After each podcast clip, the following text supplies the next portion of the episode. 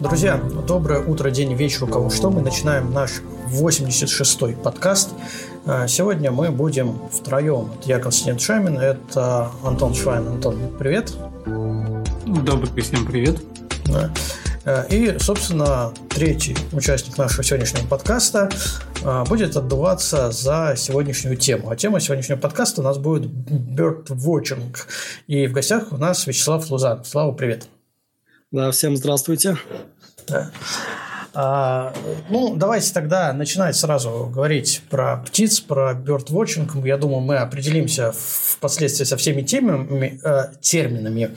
Но для начала, Слав, давай, наверное, ты расскажешь о себе, специально для тех, кто будет, кто, может быть, сейчас в онлайне слушает, либо слушает, послушает в записи, и еще не знаком ни с тобой, ни с твоим творчеством, в принципе, хотелось бы по классике узнать, как ты пришел в фотографию, с чего начинал, чем сейчас занимаешься, увлекаешься, вот это вот все-все-все. Угу. Ну, Костя, во-первых, спасибо, что пригласил к вам в гости. И спасибо, что предложил такую тему, как бердвотчинг. То есть я больше, конечно, известен как пейзажный фотограф, занимаюсь этим достаточно давно. Пейзажные фотографии птиц начал снимать недавно относительно. Вот. И тем более тема бердвотчинга э, для многих, наверное, непонятный термин. Это не фотографический ни разу термин. Вот. Мы об этом чуть попозже поговорим. Uh-huh. Фотографией я начал заниматься э, случайно. Э, у, не знаю, лет так в 25 э, я жил в Москве, и у моего товарища был фотоаппарат, который был не нужен, ему были нужны деньги а у меня были деньги и не было фотоаппарата. Я просто решил его выручить и взял фотоаппарат. Это был Canon 450 а, с каким-то китовым объективом, 1855, наверное, что-то вроде такого. И начал снимать пейзажи, потому что до животных таким объективом было не дотянуться. Вот. Ну и долгое время снимал пейзажи, э, достиг каких-то там результатов, конкурсах и прочего. Начал водить фототуры, обучать съемки, обработки людей – вот. А к птицам как я пришел? Э, история с птицами началась у меня гораздо раньше фотоаппарата, с детства. Когда я еще учился в школе, я занимался наблюдением за птицами, был таким юным натуралистом. Соответственно, журнал такой выписывал «Юный натуралист», читал. Э, бегал по лесам, ставил кормушки, скворечники вешал. Вот. И мечтал стать орнитологом. Но не сложилось, да, то есть я был из, из деревни, можно сказать, вырос в деревне, Образования у меня не хватало, денег у родителей не хватало. Поэтому дальше судьба моя увела меня от э, орнитологии, от птиц в целом. И вот сейчас, через пейзажную фотографию, я вернулся э, в, свою, в свою детскую мечту, начал заниматься птицами и как фотограф, и как натуралист, и просто как любитель. Вот это и называется, э, то, что называется birdwatching, то есть наблюдение за птицами. Вот, как то есть в первую очередь а, birdwatching подразумевает под собой это наблюдение, а не фотографирование. Да, конечно. Birdwatching – это процесс, это процесс наблюдения за птицами, и это название хобби. Да, люди, которые занимаются бердвотчингом, называются бердвотчеры. Вот. Это люди, которые в первую очередь наблюдают за птицами. Они их могут не фотографировать, они могут их просто наблюдать в бинокль. Кто-то может, там, не знаю, зарисовывать, кто-то фотографирует. Фотография здесь выступает в виде такого прикладного инструмента, с помощью которого ты можешь как бы задокументировать свою встречу. Вот, поэтому и фотобердочерская фотография – это термин такой тоже, который появился у нас в среде. Достал, вошел достаточно прочно, но он такой достаточно бестолковый, да, потому что если перевести бердвотчерская фотография, это птица-наблюдательская фотография, не имеет смысла. У нас, конечно, люди снимают птиц и, и других животных э, еще до появления бердвотчинга в России, и у нас это принято называть фотоохотой, анималистикой, wildlife, фотограф, фотографии, фотография дикой природы, куча терминов. Вот, а бердвотчинг, казалось бы, зачем такой термин нужен, да, добавлять еще в эту кучу терминов. Но на самом деле, когда в сообществе появляется необходимость отделиться как-то, отделить себя от других таких же, вот, э, тогда появляется необходимость в создании какого-то такого термина. И вот есть фотографы-бердвотчеры, это люди, которые не зациклены на получении высокохудожественных снимков, как правило. Они не сидят в засидках, они, они готовят э, сцены какие-то фотографические. Они просто путешествуют или гуляют по парку, ездят на машине или ходят пешком с фотоаппаратом и снимают все, что попадется. Вот, это такой классический, э, классическая бердвотчерская фотография. Угу. То есть получается, что для бёрдвотчера важно запечатлеть птицу в данном случае, ну, в ее естественной среде обитания, без вот этих вот «я в лесу вырую пруд, поставлю туда веточку, то, как это прикормка, да, туда будут прилетать птички, я их буду красиво в нужных ракурсах и позах фотографировать». А, то есть это не путь бёрдвотчера настоящего, да? Хм.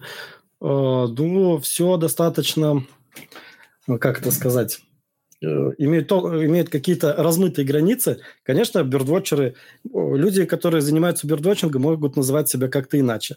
Люди, которые снимают птиц, могут называть себя бёрдвотчерами или фотоохотниками. Э, не суть важна, как, как мы себя называем. Бёрдвотчеры могут снимать из засидок. Я тоже периодически практикую и тоже хочу делать фотографии более качественные и более художественные. Вот. Но в целом, в целом, да, наверное, если как-то разделять людей, бёрдвотчеров от э, фотографов дикой природы, э, фотоанималистов, фотоохотников, то бёрдвотчеры, им, интересен, им интересны виды, которые они снимают, а не э, художественная какая-то составляющая. Вот, допустим, вам же можно, да, в чат кидать какие-то картинки? Да, да, да. да. Ну ладно, я буду долго искать. Погуглите. В общем, мне гораздо интереснее снять какую-нибудь, какого-нибудь тугайного соловья, птица абсолютно серая и невзрачная, но редкая чем у Дода или э, какого-нибудь зимородка условного, э, которого стараются снимать все фотоанималисты, потому что они красивые. Понятно, да, наверное? Угу, вот. Да. И, и когда я выезжаю в какое-то путешествие, я хочу снять не одну птицу хорошо, я хочу снять много птиц, пусть на троечку как-нибудь. Конечно, хочу хорошо, но тут уже э, какая-то доля везения должна присутствовать. Я привезу с поездки, вот мы ездим в туры бердвочерские шестидневные, я привезу несколько сотен фотографий, из которых могу сотню обработать. И будет много разных, но все они будут объективно на тройку. То есть, да, редко, когда выстрелит какая-то фотография, которую можно будет на конкурс отправить и, и в целом. Вот я скинул галерею свою uh-huh. в чат. Вот, можете, э, те, кто слушает сейчас э, и находится в телеграм-канале, могут зайти посмотреть. Э, что такое бердвотчерская фотография? Uh-huh в, мо- в моем понимании. Конечно, все, что я это говорю, это э, лишь моя какая-то интерпретация. Да? У, у всех свое видение на фотографию. Кто-то называет себя фотобердвотчером, бердвотчером, фотоохотником. Вообще неважно, как себя называть. Все мы делаем примерно одно и то же. Фотографируем птиц, а отличие уже в каких-то тонкостях, которые мы сами себе придумываем. Э, слушай, ну вот, э, чтобы с термином нашей сегодняшней темы закончить, э, неужели не было попыток как-то русифицировать бёрдвотчинг в какое-то русское название? Ведь прилепилось его даже многим людям тяжело сходу выговорить. Там такое сочетание угу. bird, ворчинг, много разных звуков, которые для нас не очень естественные. Не было вот прям каких-то среди анималистов баталий, битвы за название, что типа хватит называть это бердвотчиком, давайте называть это как-нибудь по-другому. Ну, да было, конечно, Слав, продолжается. Слав, угу. пока, пока ты не ответил, извините, что перебиваю, а давайте попросим наших слушателей э, в чат по ходу нашего подкаста предложить варианты. Все, Слава, тогда не отвечай. Будем я хотел то самое предложить только вам сделать, а я бы отвечал на каждый из ваших вариантов. давай, ребята. Я, не буду сейчас называть варианты, я сейчас э, тогда обрисую в целом, как ситуация обстоит. Конечно, конечно. И были такие э, попытки, они продолжаются, и споры горячие среди. Ну, мы с вами, наверное, давайте сделаем так. Мы заострим наше внимание, остановимся на том, что бирдвотчинг – это все-таки фотография Э, в процессе наблюдения за птицами, да, то есть не фотография в плане художественного какого-то мастерства, uh-huh. а вот сейчас мы когда говорим про бирдвотчинг, потому uh-huh. что я должен тогда представлять именно бирдвотчеров и говорить, что вот, вот бирдвотчеры так думают и, или иначе.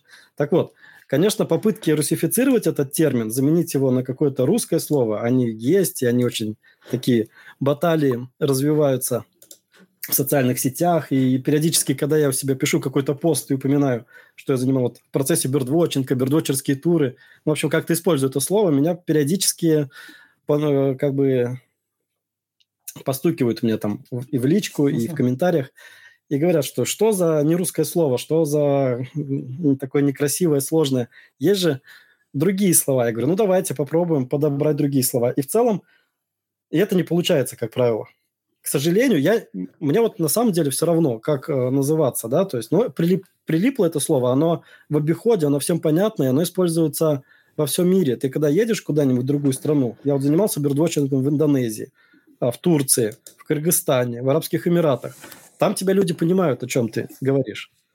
Э, и такое, а это увлечение, оно интернациональное, как, как ни крути. И угу проще общаться за границей в том числе. Ну, понятно, что если ты занимаешься этим в России, то как бы и нет такой необходимости именно в иностранном слове. И у нас очень много людей, которые, в принципе, не любят э, нововведения, иностранные слова, англицизмы так называемые. Вот. И они очень, очень агрессивно настроены и борются. Э, ну, давайте попробуем. Там кто-нибудь написал что-нибудь? Какие варианты есть? Ну, пока был забавный вариант от э, Марины «Птицы-гляды». Да, это есть такой. Еще есть птицезыры. Птицезыры. По, по этот, подвид, да? Птицегляды, подвид птицезыров. А, слушай, в защиту англицизма хочу сказать, что, ну, к сожалению, либо к счастью, в английском языке можно а, составить слово за счет строения языка довольно емкое, которое как раз включает да. в себе вот такое вот, как бы множество терминов в одном таком соединенном слове. И birdwatching – это как раз э, один из таких вариантов, э, на мой взгляд. Потому что сложно. По-русски это будет как минимум длиннее, значительно длиннее. Ну, вот, ну, за исключением птицегляд, птицезыр, но это такие уже больше как э, слово прикол звучит, несерьезно. А с точки зрения англицизма, да, есть емкие выражения, которые мы заимствуем, и другие языки заимствуют, чего уж там. Ну, поэтому я тоже ничего плохого не вижу в этом термине, но действительно интересно какие-нибудь варианты. Вот, кстати, тут Константин а, Шатилов пишет в СССР а, было орнитолог-натуралист. Ну, понятные угу. слова. Орнитолог только не русское, и натуралист, мне кажется, тоже не русское. Изначальное слово. Да, тут если начинать баталии за каждое слово, то кажется, что у нас половина слов заимствованные, но не суть. А, сразу ты, например, смеешься над словом, какой там был птицегляды. А это, это не шутки, это, этот термин действительно предлагается как э, основная замена бёрдвотчингу, но проблема сразу. Чем занимаются птицегляды? Ну, Делать это либо, э, это, это либо птицы на тебя глядят, либо ты на птиц. Ну вот, то есть глагол из этого получить невозможно. То есть сразу какие-то проблемы появляются, хотя бы даже... Ну да, чем ты занимаешься? Птицеглядством. Ой, фу, как ужасно звучит. Птицеглядством, да. Тогда уж птицеглядением. Вот это получше. Тогда лучше уж бердвотчинг, это менее сложное слово. В общем, суть в том, что... Продолжим, да, тему? Я так думаю, да. что не будем тянуть и ждать. А, варианты, вариантов много, да, орнитолог, э, любитель, натуралист, э, какие там еще были варианты. А, проблема в том, что, как ты правильно заметил, Костя, birdwatching – это очень емкое слово. Тут много значений. Человек, который занимается бердвотчингом, он занимается и гражданской наукой, и фотографированием, он занимается и просто наблюдением за птицами в парке, да, там, грубо говоря, подкормкой на кормушках. Это огромное просто сообщество разных людей и разных с разными интересами. Орнитолог-натуралист, например, как Костя предложил, кстати, Костя, привет uh-huh. тебе. Э, орнитолог-натуралист все-таки подразумевает, что он занимается наукой. Орнитолог, э, орнитология – это наука. А бердвотчер, бердвотчер не обязательно занимается наукой, он может быть максимально далеким от науки. А, птицезыр какой-нибудь, птицегляд, он занимается, ну, явно не наукой, да, хотя бёрдвотчеры занимаются, могут заниматься наукой. И таких вот ловушек очень много. И бёрдвотчинг, он очень э, емкий термин, именно поэтому, именно поэтому его пока что не удалось заменить. в русском языке. Может быть, что-то придумают, не знаю. Вот еще, еще вариант в догонку. Наблюдатель птиц. Да, если он фотографирует птиц, он не наблюдатель. Birdwatcher абсолютно разные бывают. Ну да, тут... Да, проблема глагол сделалась из этого. Глагол сделать про- проблематично. Бердвотчинг да. – это и глагол, и существительное. Все сразу в одном слове. Ладно, хорошо. Если еще накидают нам вариантов, мы их тоже обсудим. А, давай пойдем дальше. И вот прям с самого начала. Окей, я хочу начать снимать птиц. Есть угу. желание. Вот э, с чего? С чего начать? Хорошо, камера у меня есть. Ну, видишь как? Уже сразу... На, да, да. Я, я, я сниму вот этот вопрос, типа, а какую камеру мне купить? Давай Камера, объективы. Э, нужно, во-первых, начинать изучать птиц.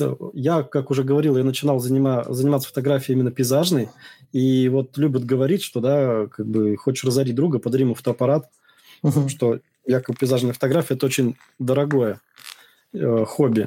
Но ни в какое сопоставление не идет пейзажная фотография с бердвотчерской или там с анималистической фотографией, где нужно покупать дорогущие телевики, сумасшедших, которых денег стоят, если ты хочешь, конечно, добиться профессионального качества. Вот. Но техника – это одно. Понятное дело, да, там фотоаппарат, телевик, штатив. Э, тут, по-моему, все достаточно логично.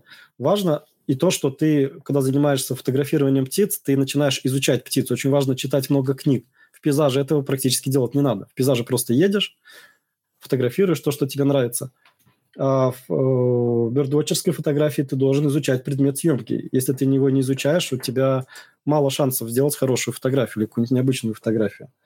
Изучаются как птицы в целом, а, изучаются отдельные виды, и вплоть до того, что с отдельными особями тебе приходится подружиться как-то, да, то есть если ты часто снимаешь одну и ту же птицу и начинаешь понимать ее повадки в том числе – Техника съемки тоже должна изучаться, потому что снимать птиц непросто. Э, опять же, сравню с пейзажем. Э, в пейзажных фотограф есть поговорка э, фотографа ноги кормят, да, как по, угу. по аналогии с волками. Типа, что когда свет идет, фотограф начинает бегать, и это совсем не статичная фотография. Процесс не статичный. Так вот, по сравнению с бердвотчерской фотографией, с фотографированием птиц, пейзажная – это просто релакс. Э, снимая птиц, ты должен уметь очень быстро фокусироваться, потому что птица, она сидит, если брать каких-то мелких воробинных, там буквально по несколько секунд на одном месте носится. И мало того, что у тебя техника должна быть такая, которая быстро фокусируется, ты сам должен уметь это делать. Быстро фокусироваться, держать на весу тяжелые э, фотоаппараты, тяжелые объективы, точнее, фотоаппараты-то они плюс-минус одинаковые. Э, быстро ориентироваться в освещении, потому что у тебя времени не будет сделать брикетинг или э, настроить экспозицию. У тебя меняется ситуация постоянно. То птица сидела в тени в кустах, у тебя были одни настройки в фотоаппарате, тут она перелетела на фоне неба, села, стала темным силуэтом, а тебе нужно получить нормальную фотографию. То есть ты должен очень быстро ориентироваться. Поэтому все это надо изучать потихоньку. Понятное дело, что прежде чем войти в э, птичью фотографию, тебе не нужно заучить все э, определители, выучить технику и прочее. Потихоньку начинаешь снимать, как правило, все начинают снимать птиц у себя на ближайшей кормушке в парке. Это доступно, это интересно, и ты начинаешь понимать, как много разных птиц э, живет у нас в парке, там, возле дома.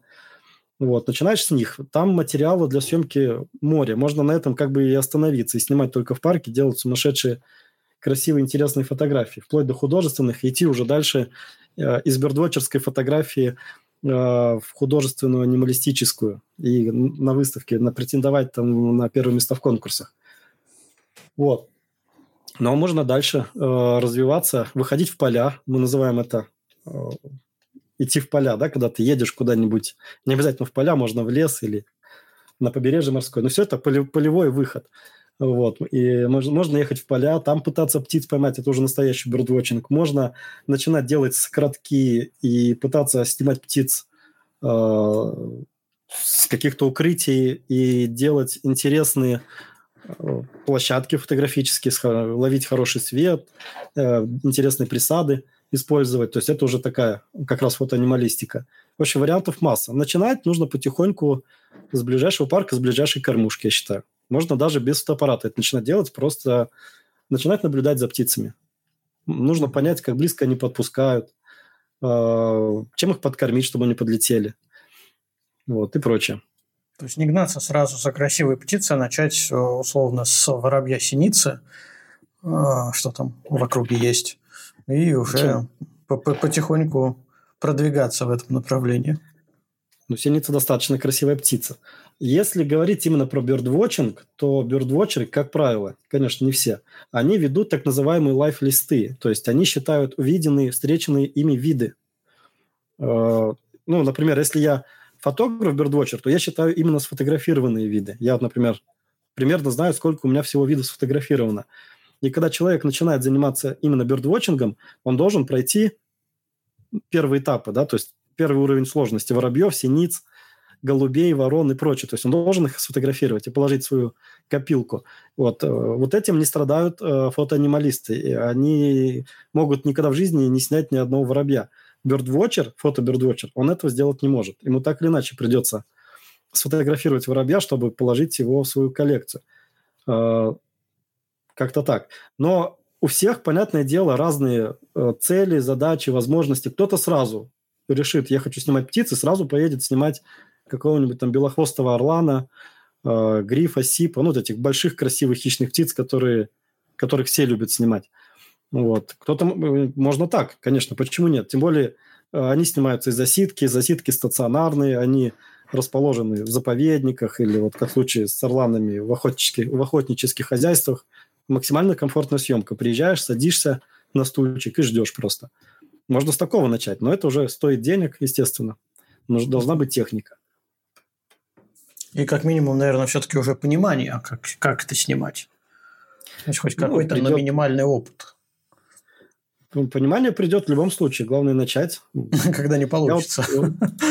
Э, я помню свой первый, э, значит, первый опыт съемки из коротка в дагестанском заповеднике. Я уже занимался бердвотчингом, я уже фотографировал птиц э, пару лет. И, значит, меня пригласили в скрадок, то есть он такой вкопанный домик, напротив метрах 15-20 присада, то есть это туши баранов лежат. И я сажусь в этот скрадок, а там, там такое окошко ну, достаточно большое, ничем не прикрытое. А я без понятия, как снимается с коротков, и я думал, раз меня пригласили в него, значит, ну, там все подготовлено. Я пришел и сел. А окно открыто, ничем не завешено, и птица меня, естественно, видит. Вот, но птица прилетела, конечно. То есть я поснимал, и стервятника поснимал, и снял там и этого э, могильника. Вот. Но только потом я понял, что все это время птица меня видела. Ну, потому что окно не было ничем завешено. То есть я получал такой опыт в процессе. И, пожалуйста, я что-то что я снял. Конечно, потом я снял лучше, когда я завесил это окно. Но было прикольно. Стервятник подходил. Э, у меня были разбросанные куриные головы. Он косился на меня, брал голову и отходил так, чтобы ну, меня, его не было видно мне. То есть не улетал далеко никуда, а отходил за угол я тоже начинаю в скоротке перемещаться, чтобы его увидеть сбоку. Он это опять э, видит, спаливает меня, видит и начинает опять отходить. И так вот мы с ним потихоньку двигались друг к другу. Тоже опыт, тоже как бы птица вообще могла не прилететь. Ну да. А другие, а другие виды пролетали низко, там были еще коршуны, а, там были луни, они пролетали низко, заглядывали в скородок, вот прям, я это видел, то есть они проносились мимо меня резко, а, заглядывали в городок, видели меня и не садились. Вот повезло, что оказался очень такой дружелюбный стервятник, который мне попозировал. Слушай, так можно было вообще да, без фотографии остаться. Ну, конечно. А, в связи с этим у меня, в принципе, вопрос-то такой был изначально к тебе. Надо, насколько критично вообще прятаться от птиц? Или даже не так, в каких ситуациях от птицы действительно надо прятаться. Потому что если, ну, как ты уже упоминал, э, идите в парк, снимайте. Но где ты в парке будешь от них прятаться? На... Ну, во-первых, парковая птица не такая, наверное, пугливая все-таки. Вот, э, вот с, этим, с этой маскировкой. Потому что, как не откроешь условно Инстаграм, смотришь вот эти видео, как э, анималисты в том числе в накидке, все у них там э, задрапировано, объективы ага. с телевиками задрапированы, все в цвета там условные хаки, что их не видно, не слышно, и вот они сидят фотографироваться. Когда это надо? Все зависит от птицы, все зависит от задачи. Бёрдвотчеры практически никогда не маскируются, потому что мы постоянно двигаемся мы постоянно в движении. И ты маскируйся, не маскируйся, тебя, тебя будет видно, просто будешь выглядеть глупо. Наоборот, бердвотчеры, вот я, допустим, лично сам всегда хожу в красной куртке, в большой, такой большой красной куртке. Это больше связано с тем, что мы ходим по тем местам, где много охотников, и совсем не хотелось бы поймать пулю просто-напросто. Вот, э, такая техника безопасности. Если мы снимаем в парках, как ты правильно сказал, там тоже нет смысла прятаться – потому что, ну, и будешь глупо выглядеть, люди ходят, э, тебя же они будут видеть. Вот, подумают, что какой-то взрослый э, мальчик играет в спецназа, не знаю. А если речь идет про каких-то отдельных видов, интересных, больших, осторожных, э, которые не водятся в парках, которые боятся человека, то там действительно используются скоротки, используется маскировка – используется присада, привада. Э, то есть идет работа с этим видом, но опять же, это, как правило, про фотоанималистов речь идет, да, то есть люди, которые снимают э, один вид много дней, не гонятся за количеством, а гонятся за качеством. Вот сейчас я сам себя послушал и понял, что такое я сделал жесткое разделение между бердвотчерами и фотоанималистами. А, конечно, этого жесткого разделения нету. Мы можем, сним, можем снимать как и засидок в, виде, в качестве бердвотчера. Также и фотоанималисты могут ходить снимать птиц э, по парку. В общем, да, наверное, я, я зря достаточно так жесток в этих в ограничениях, угу. в разделениях. Угу, смягчим границы. Кстати, а, ты упомянул приводы и присады. Давай еще вот эти термины разберем, чтобы потом не было вопросов у людей. Ага.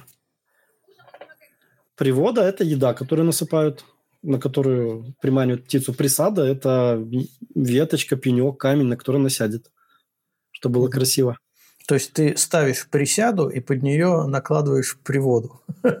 Присяду. Приводу. Э, ну, в идеале, если да, то есть если поговорить про такое художественное фотографирование птиц, то готовится сцена заранее. Причем это делается не так, как обычно. Вот, это та же съемка на кормушках, но кормушка должна быть э, отдалена от кустов, чтобы у птицы не было возможности сесть в кусты и вот делать фотографию, как вот с ополовником скинули сейчас. Мою скинул ты, и вот следующий, то есть э, птица в кустах, фон такой некрасивый. Это вот классические бердоческие фотографии, где художественная составляющая вообще не важна. А, просто фотофиксация вида.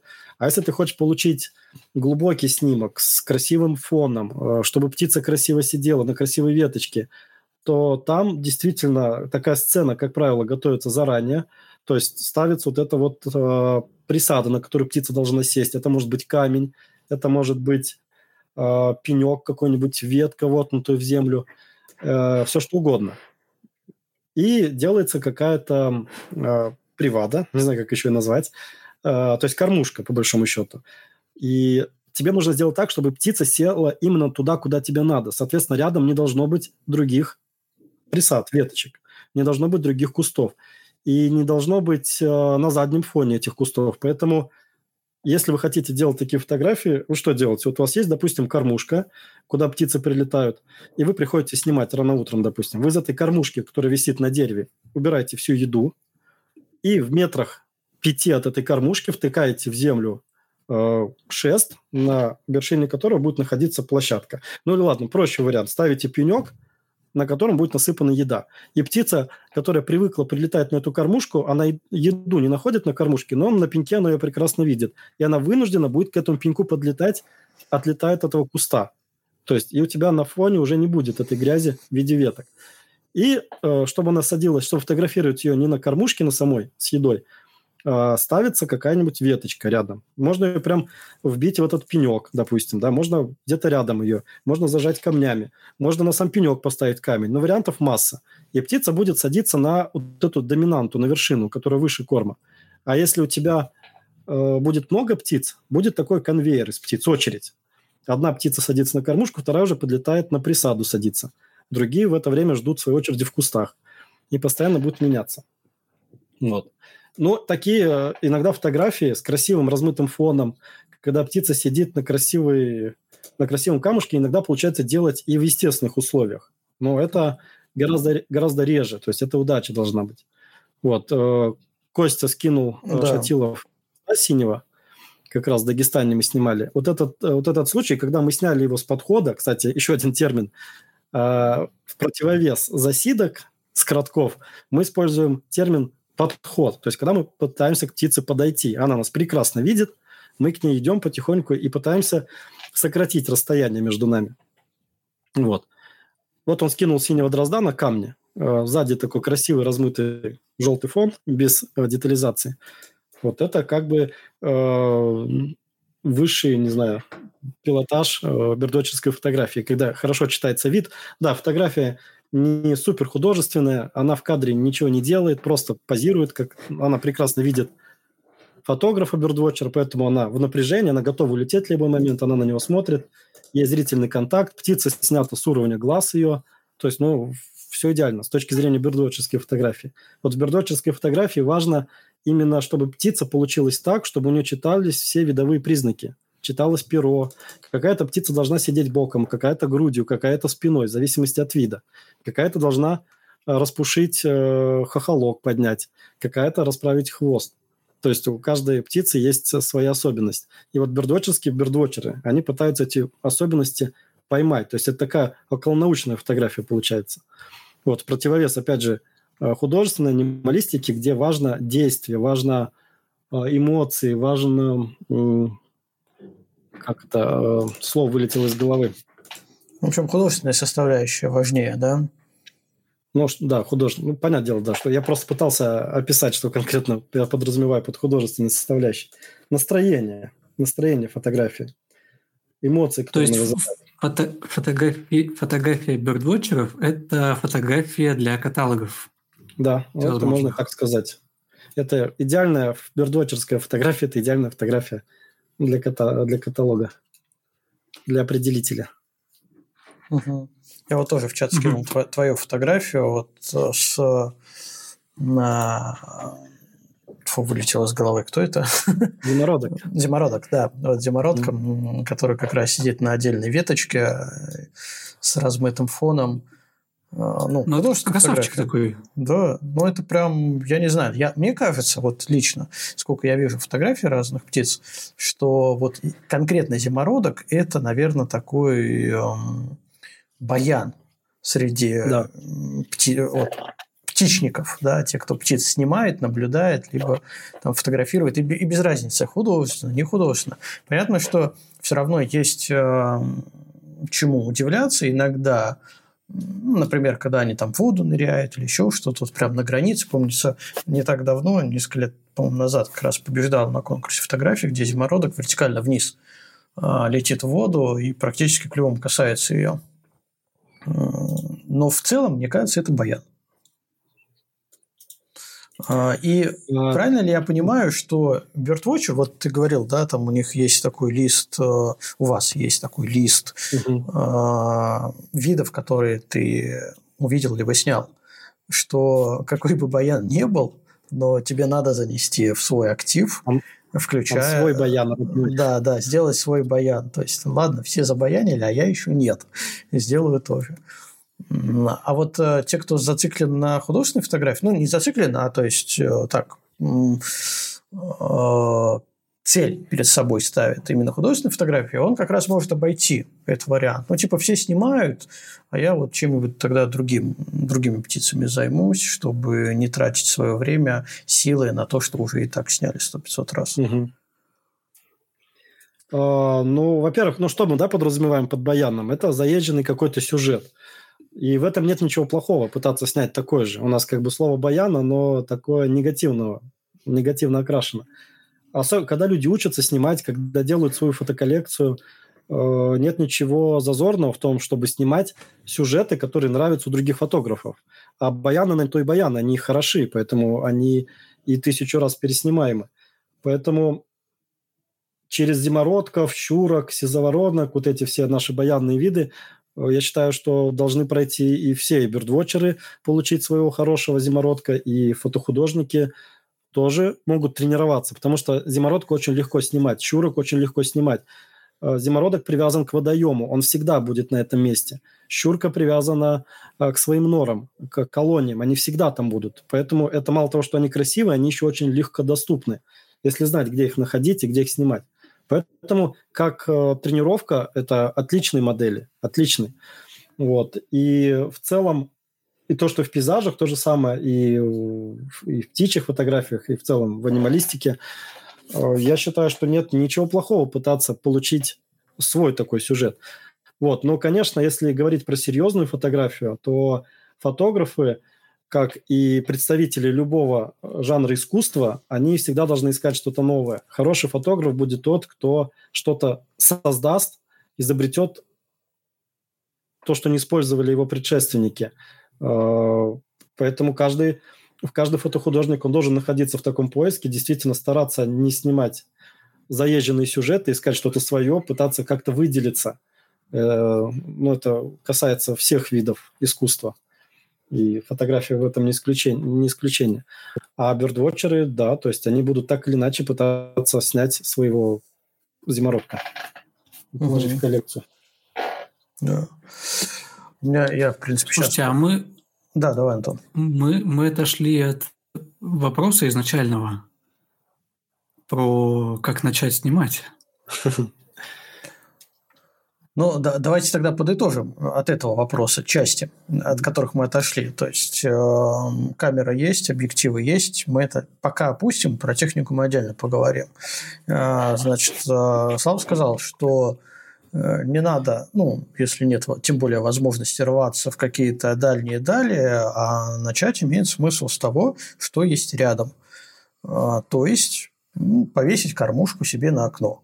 А, кстати, я вспомнил. Слава, наверное, помнишь, NPT э, в прошлом году зимой делали такой, ну, не знаю, как назвать, челлендж, наверное, среди людей,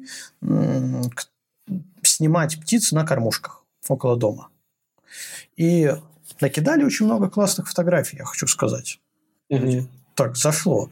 Кто-то даже делал прям такие красивые кормушки, художественные. Mm-hmm. Любители художественной фотографии делали художественные кормушки. Вот, делали кормушки и снимали. И о, мне кажется, ну и не только кажется, и по отзывам потом, по комментариям, что таким простейшим занятием, как съемка на кормушке прямо около своего окна, люди на самом деле вплоть до того, что приподняли свой скилл Потому что все мы знаем, что фотография фотографии, но если у тебя нету практики, то больше шансов, что ты накосятишь, не увидишь, не так скомпонуешь, не то снимешь, в принципе. А практика – это не обязательно какой-нибудь дорогущий фототур. Практика, она может быть прямо около дома. Поэтому мне кажется, что действительно, если уж начинать, если говорить про птиц, то около дома самое то. Конечно, со мной? безусловно. Безусловно. Я это хотел сказать. Не знаю, просто расползлась, уже мысль растеклась. Но я, да, это и хотел сказать, что вот в отличие от пейзажной фотографии, я люблю делать аналогии с пейзажной фотографией, потому что я как бы из той сферы тоже. Э, многие люди ругаются, да, что вот у вас там красивый где-то пейзаж, а у нас, чтобы доехать до красивого пейзажа из Москвы, нужно тысячу пробок отстоять.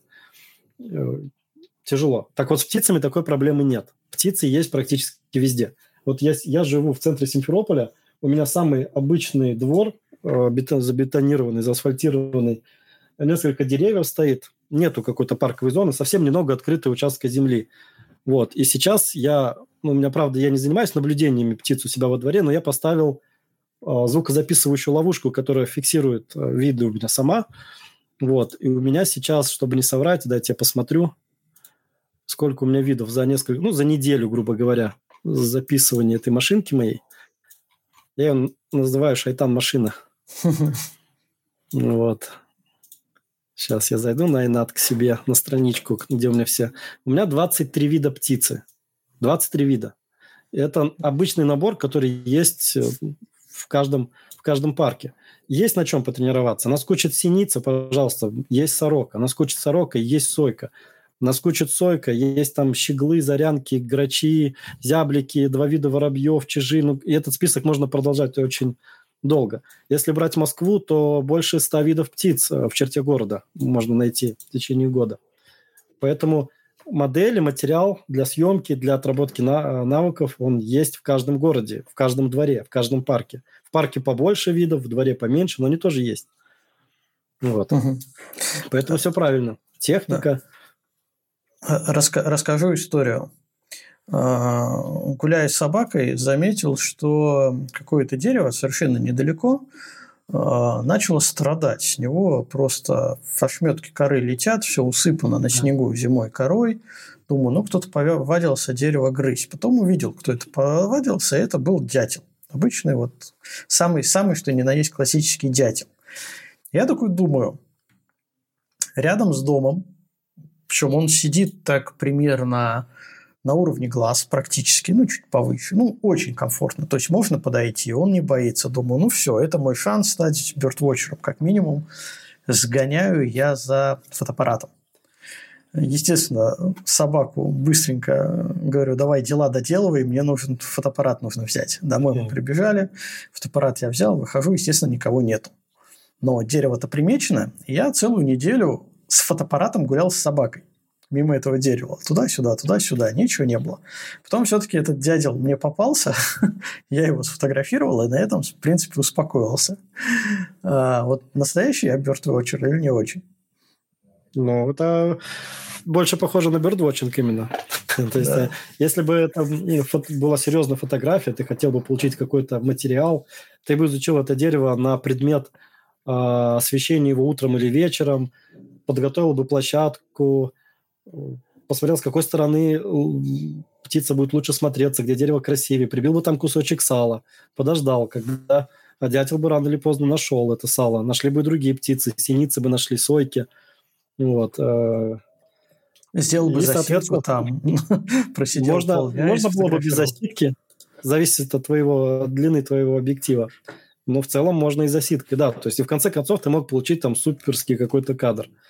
Вот. А так ты просто запечатлил птицу. В принципе, я всегда говорю э, ребятам у себя в турах или, ну, там, не знаю, или не в турах, э, у меня всегда три задачи по съемке птицы.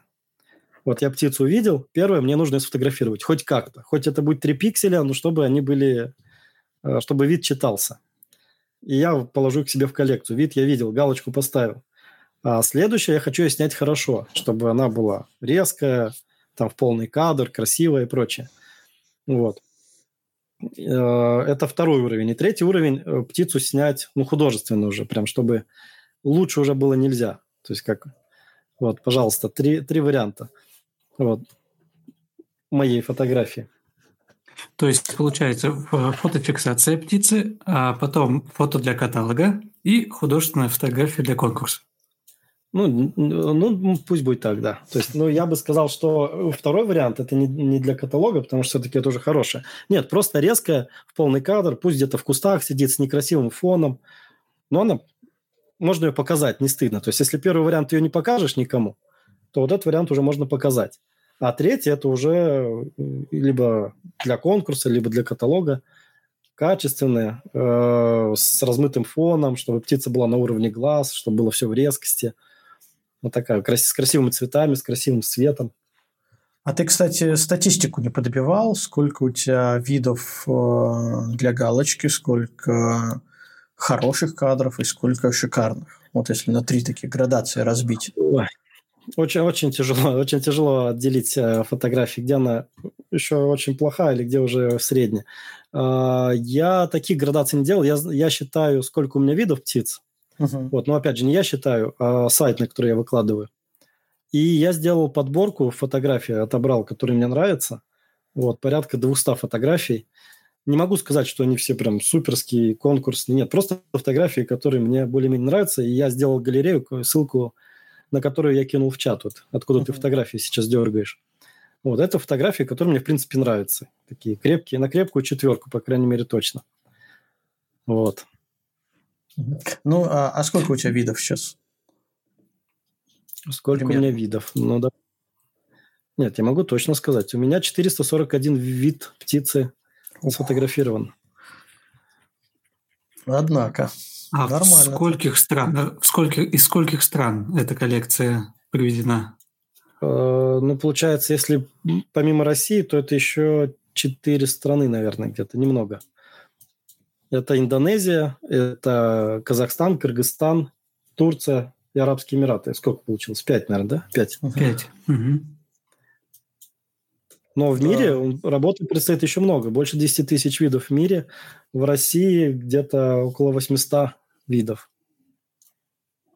Так что еще есть, снимать ну, снимать. Двадцатая часть уже сделана. Начало 20 положено. Даже, Значит, даже еще не 20 Да. А, нет. Да, да. Ты Лишний нолик, да, приписал. Да, то есть это не 20 это сколько процентов? Ушли, ушли в математику. А, пока вы ушли в математику... Да, высчитывать проценты. Ну да, работы еще предстоит много. Если, э, и опять же, да, получается, что если ты прям бёрдвотчер, бёрдвотчер, то тебе некогда сидеть и пытаться снять одного орлана какого-нибудь. У тебя перед тобой весь мир лежит. И тебе нужно его весь объездить, всех увидеть. Э, даже если ты только по России хочешь отснять все виды, их все равно немало. Угу. Ну вот, кстати, с твоей классификацией я понял, э, почему я не гонюсь за шикарной фотографией, потому что вот как раз я нахожусь на стадии, э, что увидел птицу, ну, не специально, пока специально я за ними не хожу, но вот увидел птицу, постараюсь ее снять. Получится хорошо, я счастлив, что уже неплохо. Угу. Получится шикарно, но это, наверное, надо все-таки, э, ну, как с любой фотографией, как с любым пейзажем, с тем же, это все-таки надо не один раз, не один день, и, и не, может быть, не один год. Я сейчас скину еще несколько фотографий э, своих бёрдвотчерских удот в одном из туров просто был замечен удот и э, из серии «О, птичка!» и я за ней побежал. Догнал, поснимал, ну и, в принципе, успокоился. То есть, она где-то там сидит, это не шикарные какие-то фотографии, а не конкурсные, ничего. И даже, наверное, не для каталога. Но в целом я просто доволен, что увидел, догнал и снял. Классическая бердвотчерская фотография. Да, да, все. Я сейчас записываю в начинающие бердвотчеры, я понял. Вот, кстати, можно я сделаю небольшую э, тут э, комментарий оставлю? В чате скинули ворону серую, которая, угу. или какая птица, сейчас она перелисталась, да, серую ворону, которая с таким с прищуром смотрит в кадр. И вопрос, а такой можно считать за эмоцию? Когда я говорил про художественную фотографию, я не имел в виду эмоцию птицы.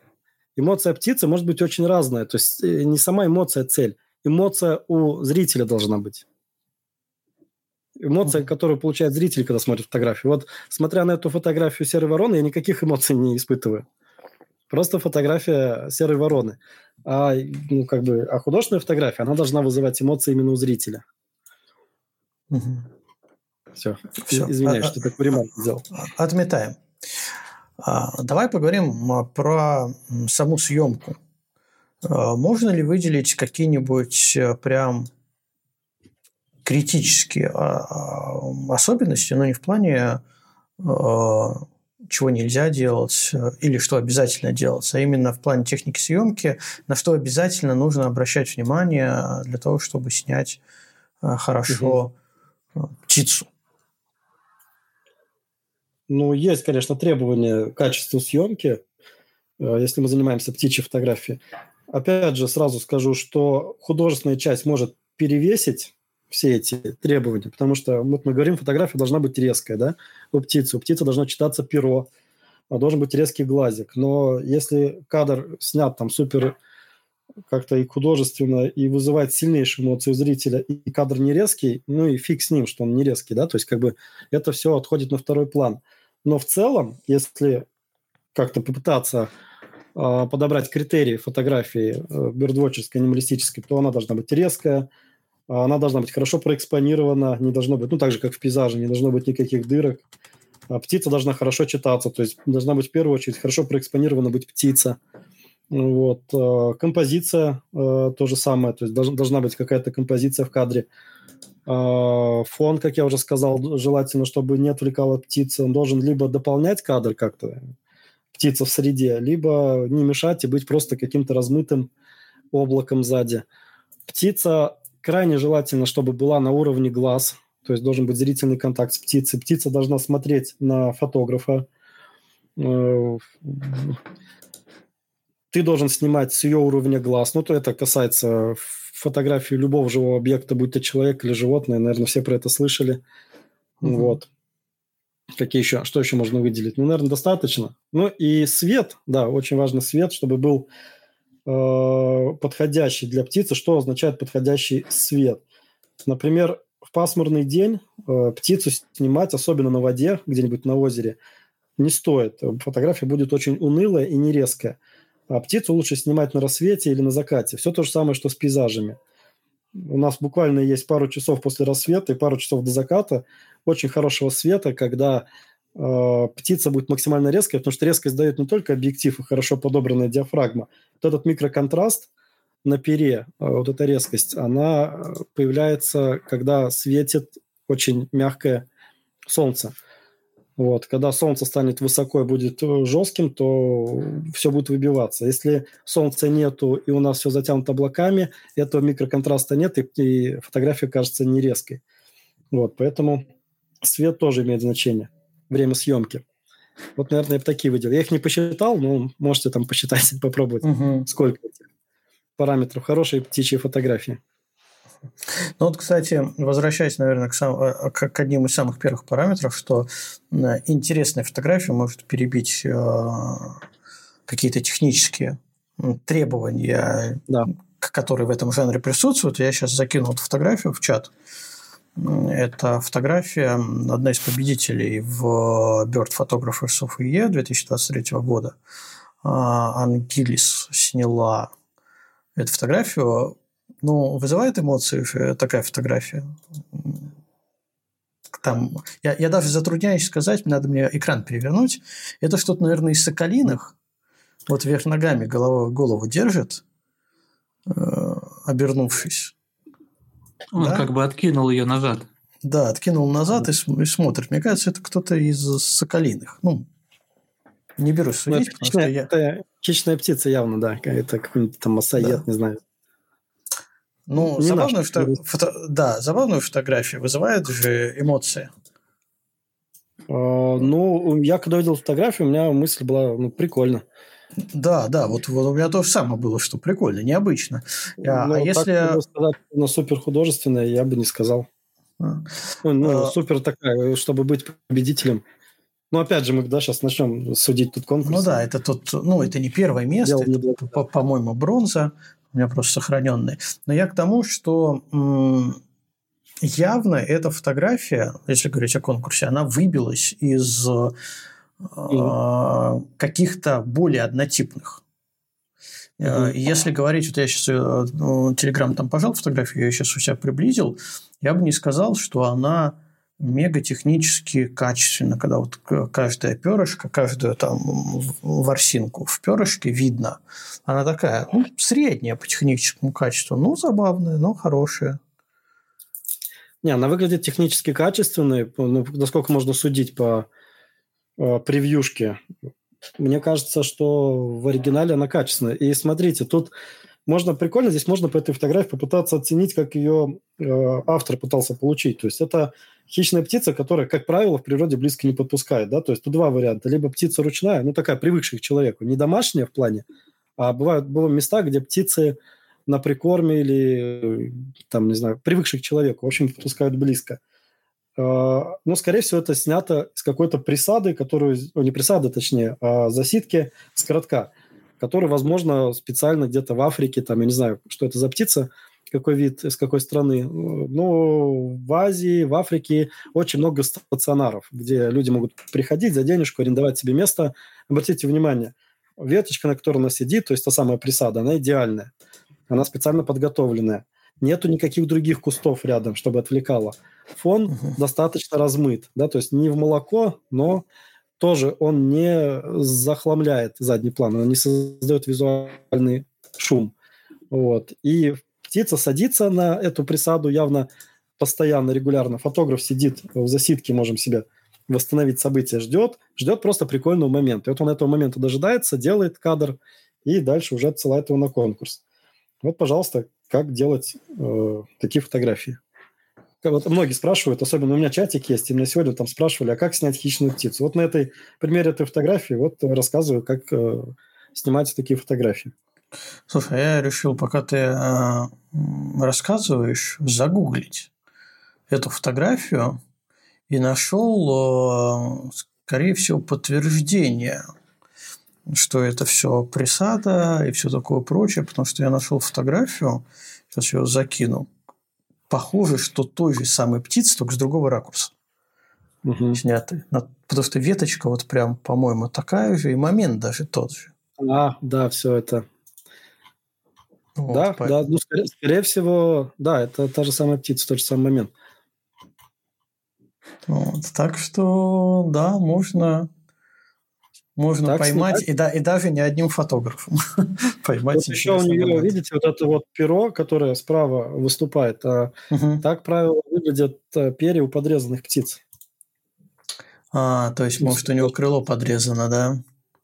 вполне, ну, как бы, это мое предположение. Я просто много видел подрезанных птиц, у них вот такие маховые перья, они выступают.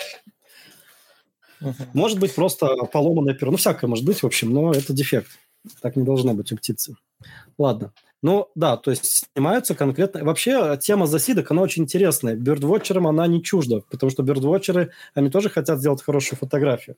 Вот, допустим, я делаю бердвотчерские туры, и я сейчас в этом году я начну э, комбинировать. У меня будут э, как классические бердвотчерские пробежки по местности, так мы будем арендовать засидки, которые, слава богу, стали появляться. Стационарные засидки в заповедниках в Астраханском, в Дагестанском, в Калмыцком, в Черных землях. Вот, угу. где, кстати, Костя, ты же там да, да. был в этом году ты знаешь, понимаешь, о чем речь. Соответственно, мы будем и снимать засидок, и бегать по полям, ловить птиц каких-то. Поэтому э, нам не чужда такая фотография, конечно. Мы тоже хотим получить хорошие, качественные снимки и художественные в том числе. Просто не сама цель э, нашего выезда получить такую фотографию. Вот угу. так, наверное. А основная цель выезда? Основная цель у нас э, как можно больше отснять, хорошо отснять редких видов. Как можно больше видов отснять и хорошо отснять. Угу. Понятно. Ладно, о турах мы еще поговорим. А, возвращаемся к особенностям съемки. Что важнее, диафрагма или выдержка? Да, все важно, все важно. Давай тогда конкретизировать, когда у нас важнее диафрагма, когда выдержка. Фух, ну, я часто снимаю в приоритете выдержки. А, исходя из этого, можно сказать, что для меня важнее выдержка, да? То есть я ставлю себе одну тысячную, а диафрагма там, скорее всего, будет какая-то открытая максимально, и ISO автоматической. Вот. Почему? Потому что птица, она движется, и нам очень... И плюс еще телевик, который ты держишь в руках, его нужно стабилизировать. Вот, поэтому выдержка должна быть очень короткая, чтобы птица не получилась смазанная, и весь кадр не получился смазанный из-за того, что это телевик.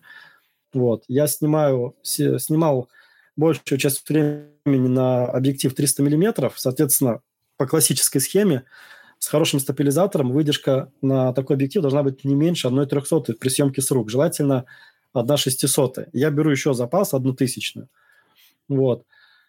Но диафрагма тоже очень важна, потому что диафрагма влияет на глубину резкости. А нам в э, бердоческой фотографии, в анималистической фотографии очень важно получить размытый красивый фон. Очень важно проконтролировать, чтобы птица была вся в резкости. Вот. Нам желательно так, чтобы за птицей резкость сразу заканчивалась, да, чтобы уже все пошло дальше в размытие.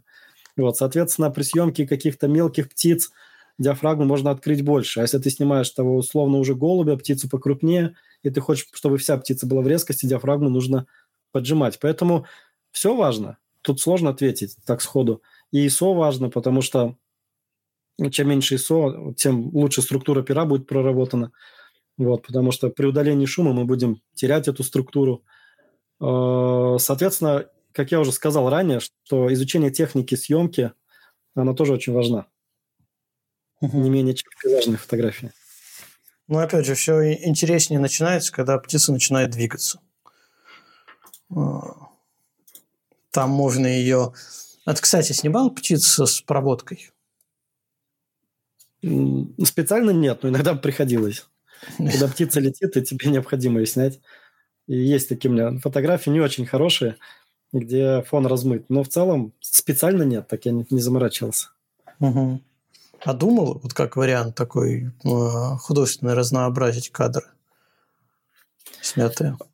Я или, из целом... или, или из серии, вот когда мне уже снимать будет нечего, тогда я займусь вот этой вот ерундой. Да не, мне как раз сейчас интересно вот именно попытаться углубиться в художественную составляющую фотографии. А, я тут у себя в Крыму а, планирую сделать и стационарные засидки, и водопои, и кормушки, и прочее. Вот. И мне все это интересно. Но до этого пока что у меня в приоритете был именно бёрдвотчинг. То есть мы не останавливались на одном виде. Мы когда сделали хорошую фотографию вида, хорошую, то есть резкую, все, мы бежим дальше. Мы не сидим, не мучаем птицу, не пытаемся получить какой-то супер-пупер удор или какой-то какую-то идею, да, то есть приносим, мы хотим птицу снять так-то и так-то. Нет, в бердвотчинге ты снимаешь вот так, как птица тебе позволяет. Если она летит, ты хочешь, не хочешь, снимаешь ее в проводке. Если она сидит, значит, ты не будешь ее спугивать, чтобы она полетела, и ты снимал ее в проводке. Не знаю, как-то так. Угу. Понятно, непонятно ответил. Да, да, понятно. А, понятно, что будем ждать от тебя фотографий с проводкой, художественных фотографий, потому что тебе это начинает быть интереснее. Все интереснее и интереснее художественная фотография. А, ну, по твоей классификации. Да. Да. А, что насчет э, дальнейшей судьбы начинающего бёрдвотчинга? Вот он поснимал около дома, набил, так скажем так, себе руку, или что там еще набивают бёрдвотчеры, на, глаз, наверное, этот постоянно. А, кстати, ты когда снимаешь, ты в видоискатель смотришь или на экранчик? Видоискатель. У меня Nikon D800 там. Ничего на экранчике особо не увидишь. А, ну, понятно, да. А, хорошо. А, так вот, э, куда а, до, около дома поснимал. Я вот начинающий uh-huh. бертвочер поснимал uh-huh. около дома. О, куда имеет смысл податься нет, давай с другого начнем. Как, как вообще, если варианты посмотреть, какие птицы есть в округе, ну, в ближайшем ореоле, допустим, в области твоей. Вот мы угу. город что-то поснимали, по паркам походили, хотим расширить территорию, возможно, найти там каких-то птиц, которые мы еще не видели. Есть варианты посмотреть, что в округе есть? Конечно. Дальше, если увлекла съемка э, птиц, то человек идет в интернет и идет на специфические ресурсы, специальные ресурсы. Это либо сайты, э, в которых, в которых люди загружают свои наблюдения, фотографии и прочее. Именно бердвотчерские сайты. Не 35 фото, да, куда фотографы uh-huh. идут, а вот именно куда идут бердвотчеры. Сайты iNaturalist или eBird или RuBird. RuBirds, по-моему, у нас он. Но я пользуюсь а, айнатом, айнатуралистом, могу uh-huh. про него рассказать подробнее потом. Либо люди идут а, в соцсети, ищут сообщества, которые практически в каждом городе у нас есть, а, в каждом регионе. Вот, и пытаются там уже узнавать, какие виды есть птиц, которые могут их заинтересовать. А вообще в целом ты сначала спросил про то, что дальше делать с бердвотчером. Вот дальше как раз э, невероятное количество дорог, по которым может пойти бердвотчер, даже если он себя классифицирует именно как наблюдатель за птицами, натуралист, орнитолог, вот, он, например, как один из вариантов, ты идешь на iNat, на сайт, и смотришь, а какие виды вообще встречаются в твоем городе. и обнаруживаешь, что есть очень интересные виды. У тебя появляется азарт, и ты хочешь их найти. То есть ты даже никуда не едешь сначала, даже в область не едешь. Ты продолжаешь поиск в своем городе, но только уже не синиц, воробьев, а ищешь сов, там неясыти, сычиков всевозможных, там выпи на озерах каких-нибудь городских и прочее. Вот. И начинаешь знакомиться с орнитофауной своего города. Так же самое и дальше. То есть ты можешь э, то же самое посмотреть по области, что есть. А можешь посмотреть по соседним регионам, э, какие есть экзотические виды птиц. Э, например, на юге России, в Приморье, на Алтае. И туда отправиться в настоящую экспедицию. Там список начинает набивать. Кто-то начинает сразу гнаться за количеством видов. То есть они гоняются за тем, чтобы набить... У нас даже есть такой конкурс «Большой год». Не знаю, будешь ты про это спрашивать, не будешь? Да, спрашиваю вот. обязательно.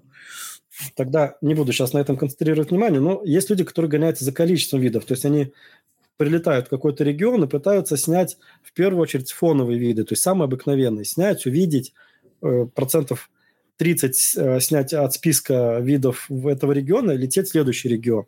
Там еще 30%. Таким образом, они гоняются за количеством.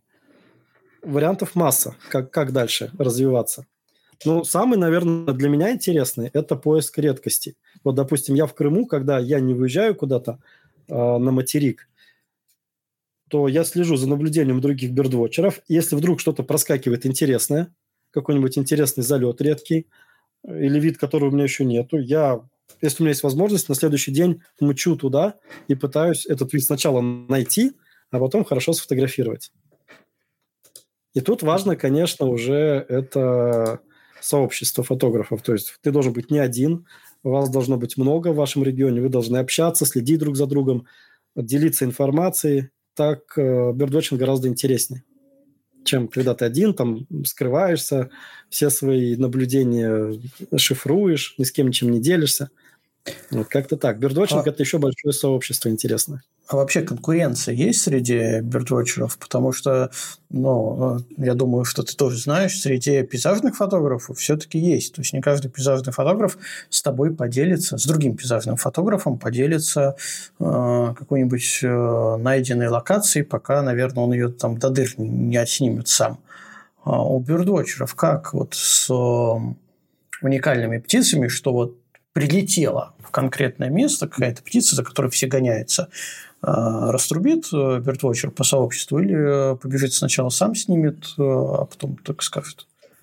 Ну, конечно, сначала сам снимет. Вообще есть конкуренция, безусловно, такая же, как в пейзажной. И одни и те же фотографы, люди вообще очень эгоистичные. А бердвотчеры, которых мы видим в интернете, в соцсетях, это, естественно, фотографы, потому что ты, иначе ты не узнаешь о списке человека, если он ничего не снимает и не выкладывает. Uh-huh. Вот. Все очень эгоистичные. И вплоть до того, там чуть и до драк не доходило. А есть вердочеры, которые считают птицу, найденную ими своей птицей. Да? Если делятся, то э, при условии, что ты ни с кем не поделишься. Это мы сейчас не затрагиваем тему безопасности птицы, э, которую могут действительно навредить, если они афишировать. Мы говорим сейчас условно об э, обычных видах птицах. Вот. Э, там разные ситуации были. Доходило до смешного, доходило чуть ли не до драк, доходило до продажи точек, встречен с э, продажи, э, господи, все, начинаю, язык начинает заплетаться, э, продажи точек э, редких птиц встреченных. Доходило mm-hmm. и до этого. Поэтому... Ну, мне тоже стало интересно. Порядок цен какой? Вот чтобы получить точку Мне известно, в одном случае стоило это 2000 рублей за точку. Но там не факт, что птица была. Просто человек делится э, информацией о том, где он эту птицу снял. Ну, слушай, бёрдвотчинг становится все дороже и дороже, если точно не покупать. Да. Прям я вот что-то среди пейзажных фотографов пока не помню таких случаев, чтобы продавали локации. Ну, в пейзажной другая тема. Там пейзажные фотографии вплоть до того, что, как это сказать, промышленный шпионаж был развит, да, когда люди ехали фототуры к другим организаторам, чтобы срисовать ну... себе маршрут, а потом были такие скандалы. Все это мы знали. Э, Все это проходили. ну, по-разному. То есть, ну, специфика птичьей фотографии, она такая, что важно знать, где эта птица была вчера. В пейзажной фотографии это не надо знать. В пейзажной фотографии ты так или иначе выяснишь, где было снято. Особенно, если это видовой пейзаж какой-то.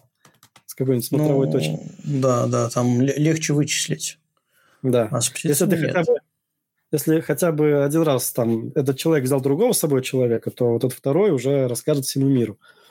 Вот. Так что в пейзажной фотографии тоже, ну, допустим, я э, организую фототуры по Крыму много лет, и у меня есть карта фототочек Крыма. Я просто... Ну, я считаю так, что люди, которые едут самостоятельно, они так иначе самостоятельно поедут, поэтому почему с ними, с ними информацией не поделиться? А люди, которые едут в тур, они едут не только потому, что точек не знают, они едут за, за комфортом, за помощью и прочее, прочее. Вот, я сделал такую карту фототочек Крыма, и мне начали несколько фотографов написало, других организаторов гида написали, что зачем я это делаю, что я как бы мешаю работать, что я рассказываю о наработках, которые ну, они в том числе тоже, как бы, это их тоже наработки, они по этим точкам возят, и они боятся, что люди не поедут по этим точкам. Как-то ну, так. Мне кажется, кто самостоятельно ездит, он все равно поедет. Самостоятельно. Ну, да. И в а те, то же самое. А те, а те, кто на фототур, ну, то есть даже, ну, если мы в разрезе бирдвотчинга, а те, кто м, не готов изначально ехать самостоятельно, а хочет компанию, общение, чтобы его привезли вот без... Э, сократить время поиска, а тот поедет в тур. Будет это бирдвотчинский, либо пейзажный mm тур. Вот такие люди и поедут. И без разницы, известные точки, неизвестные, найденные, не найденные, спрятанные. Ну, я полностью согласен. Да. Мне тоже иногда написывают, потому что когда меня в комментариях даже спрашивают, где это снято, я в основном говорю, где это снято. Потому что, ну, у меня, во-первых, пейзаж, а, как мы уже сказали, это проще найти, проще опознать и прятать это прям не, нет большого смысла. Но иногда люди пишут, да что ж ты делаешь, это что так, туда угу. сейчас приедут и будут снимать. Ну, это же хорошо, кто-то снимет лучше, это будет еще замечательнее, что красивое место сняли, красиво сняли. Вот, с ну, птицами здесь сложнее. У меня, кстати, а, тоже из таких, не знаю, как сказать, желаний – несколько лет подряд в области, Ленинградской области, на одной и той же речушке я встречал вот, зимородка. Он летал там. Но я был вообще просто проходом-проездом, и кроме как его глазами увидеть, э, ничего не сориентировал не сориентировался никуда он, ни откуда он, есть ли там, где у него гнездо. Я все думаю, что будет у меня свободное время, надо, то, с чего мы начинали, надо поизучать птиц. Надо да. посмотреть, как они гнездятся, где они гнездятся, и потом съездить и просто поискать. Потому что, ну, мне было бы интересно разнообразить, в том числе вот биртвотчингом, свою деятельность, плане э, самостоятельно найти, если я уже несколько лет подряд видел птицу, явно она там живет. А, найти и сфотографировать. Ну, кажется, классно. Но времени нет, как обычно. Да. Есть такое со временем. Ну, а по поводу зимородка, вот хороший пример, да, ты хочешь снять зимородка, ты увидел у себя его на ближайшем водоеме, дальше ты начинаешь изучать птицу. Зимородок норная птица. Если ты ее встретил в период гнездования, соответственно, походи, посмотри, есть ли где-то обрыв, есть ли где-то норы. Если ты найдешь нору, это уже полдела сделано, да, то есть как бы дальше э, где-то сделаешь засидку рядом, ждешь э, птицу, чтобы снять. Вот. Дальше смотришь, какой период. Птица является перелетной или не перелетной. Зимородок перелетный, он улетает на зиму. Соответственно, если ты встретил его в зимний период, то вполне вероятно, что он просто зимует. Какая птица, молодая или половозрелая? Потому что она может быть молодая, не гнездящаяся, просто э, снует по округе в поисках еды. То есть ты начинаешь изучать действительно птицу, ее повадки, ее способ размножения и прочее. Вот, так что хороший пример про зимородка. Ну, если добью, будет что рассказать. Все-таки найду, добью эту тему, то обязательно расскажу. А... Я вот сейчас поймал себя на мысли, когда ты рассказывал, Кость, угу. а, что я настолько далек от фотографирования птиц, от бёрдвотчинга в общем, что если я увижу летящую какую-то птицу, то я достану не фотоаппарат, а зонт. Очень плохо думаешь о птицах. Это ты, во-первых, сначала ты должен... На, на основе опыта. Вот так я скажу. Во-первых, ты... О, слушай, тут у меня как раз есть фотография, которая, наверное, иллюстрирует тебя, ты и птицы. Вот сейчас я закину, это тоже какой-то... Это я уже долистал до а, победителей 2022 года. Ну, это прикольная птица, блестящие скворцы вот эти. Это что-то азиатское, скорее всего. Да, это... Да, судя по фамилии Кавасек автора, а, что-то, да, такое. Нападает на, видов не знаю, тоже какой-то вот соколиный, орлиный хищная птица с клювчиком таким. А, так, о чем мы говорили? Хорошо. Значит, э, по области мы тоже что-то нашли, поснимали. Давай тогда, раз мы уже несколько раз заикались, давай тогда про туры. Что вообще из себя представляет э, бёрдвотчинский тур?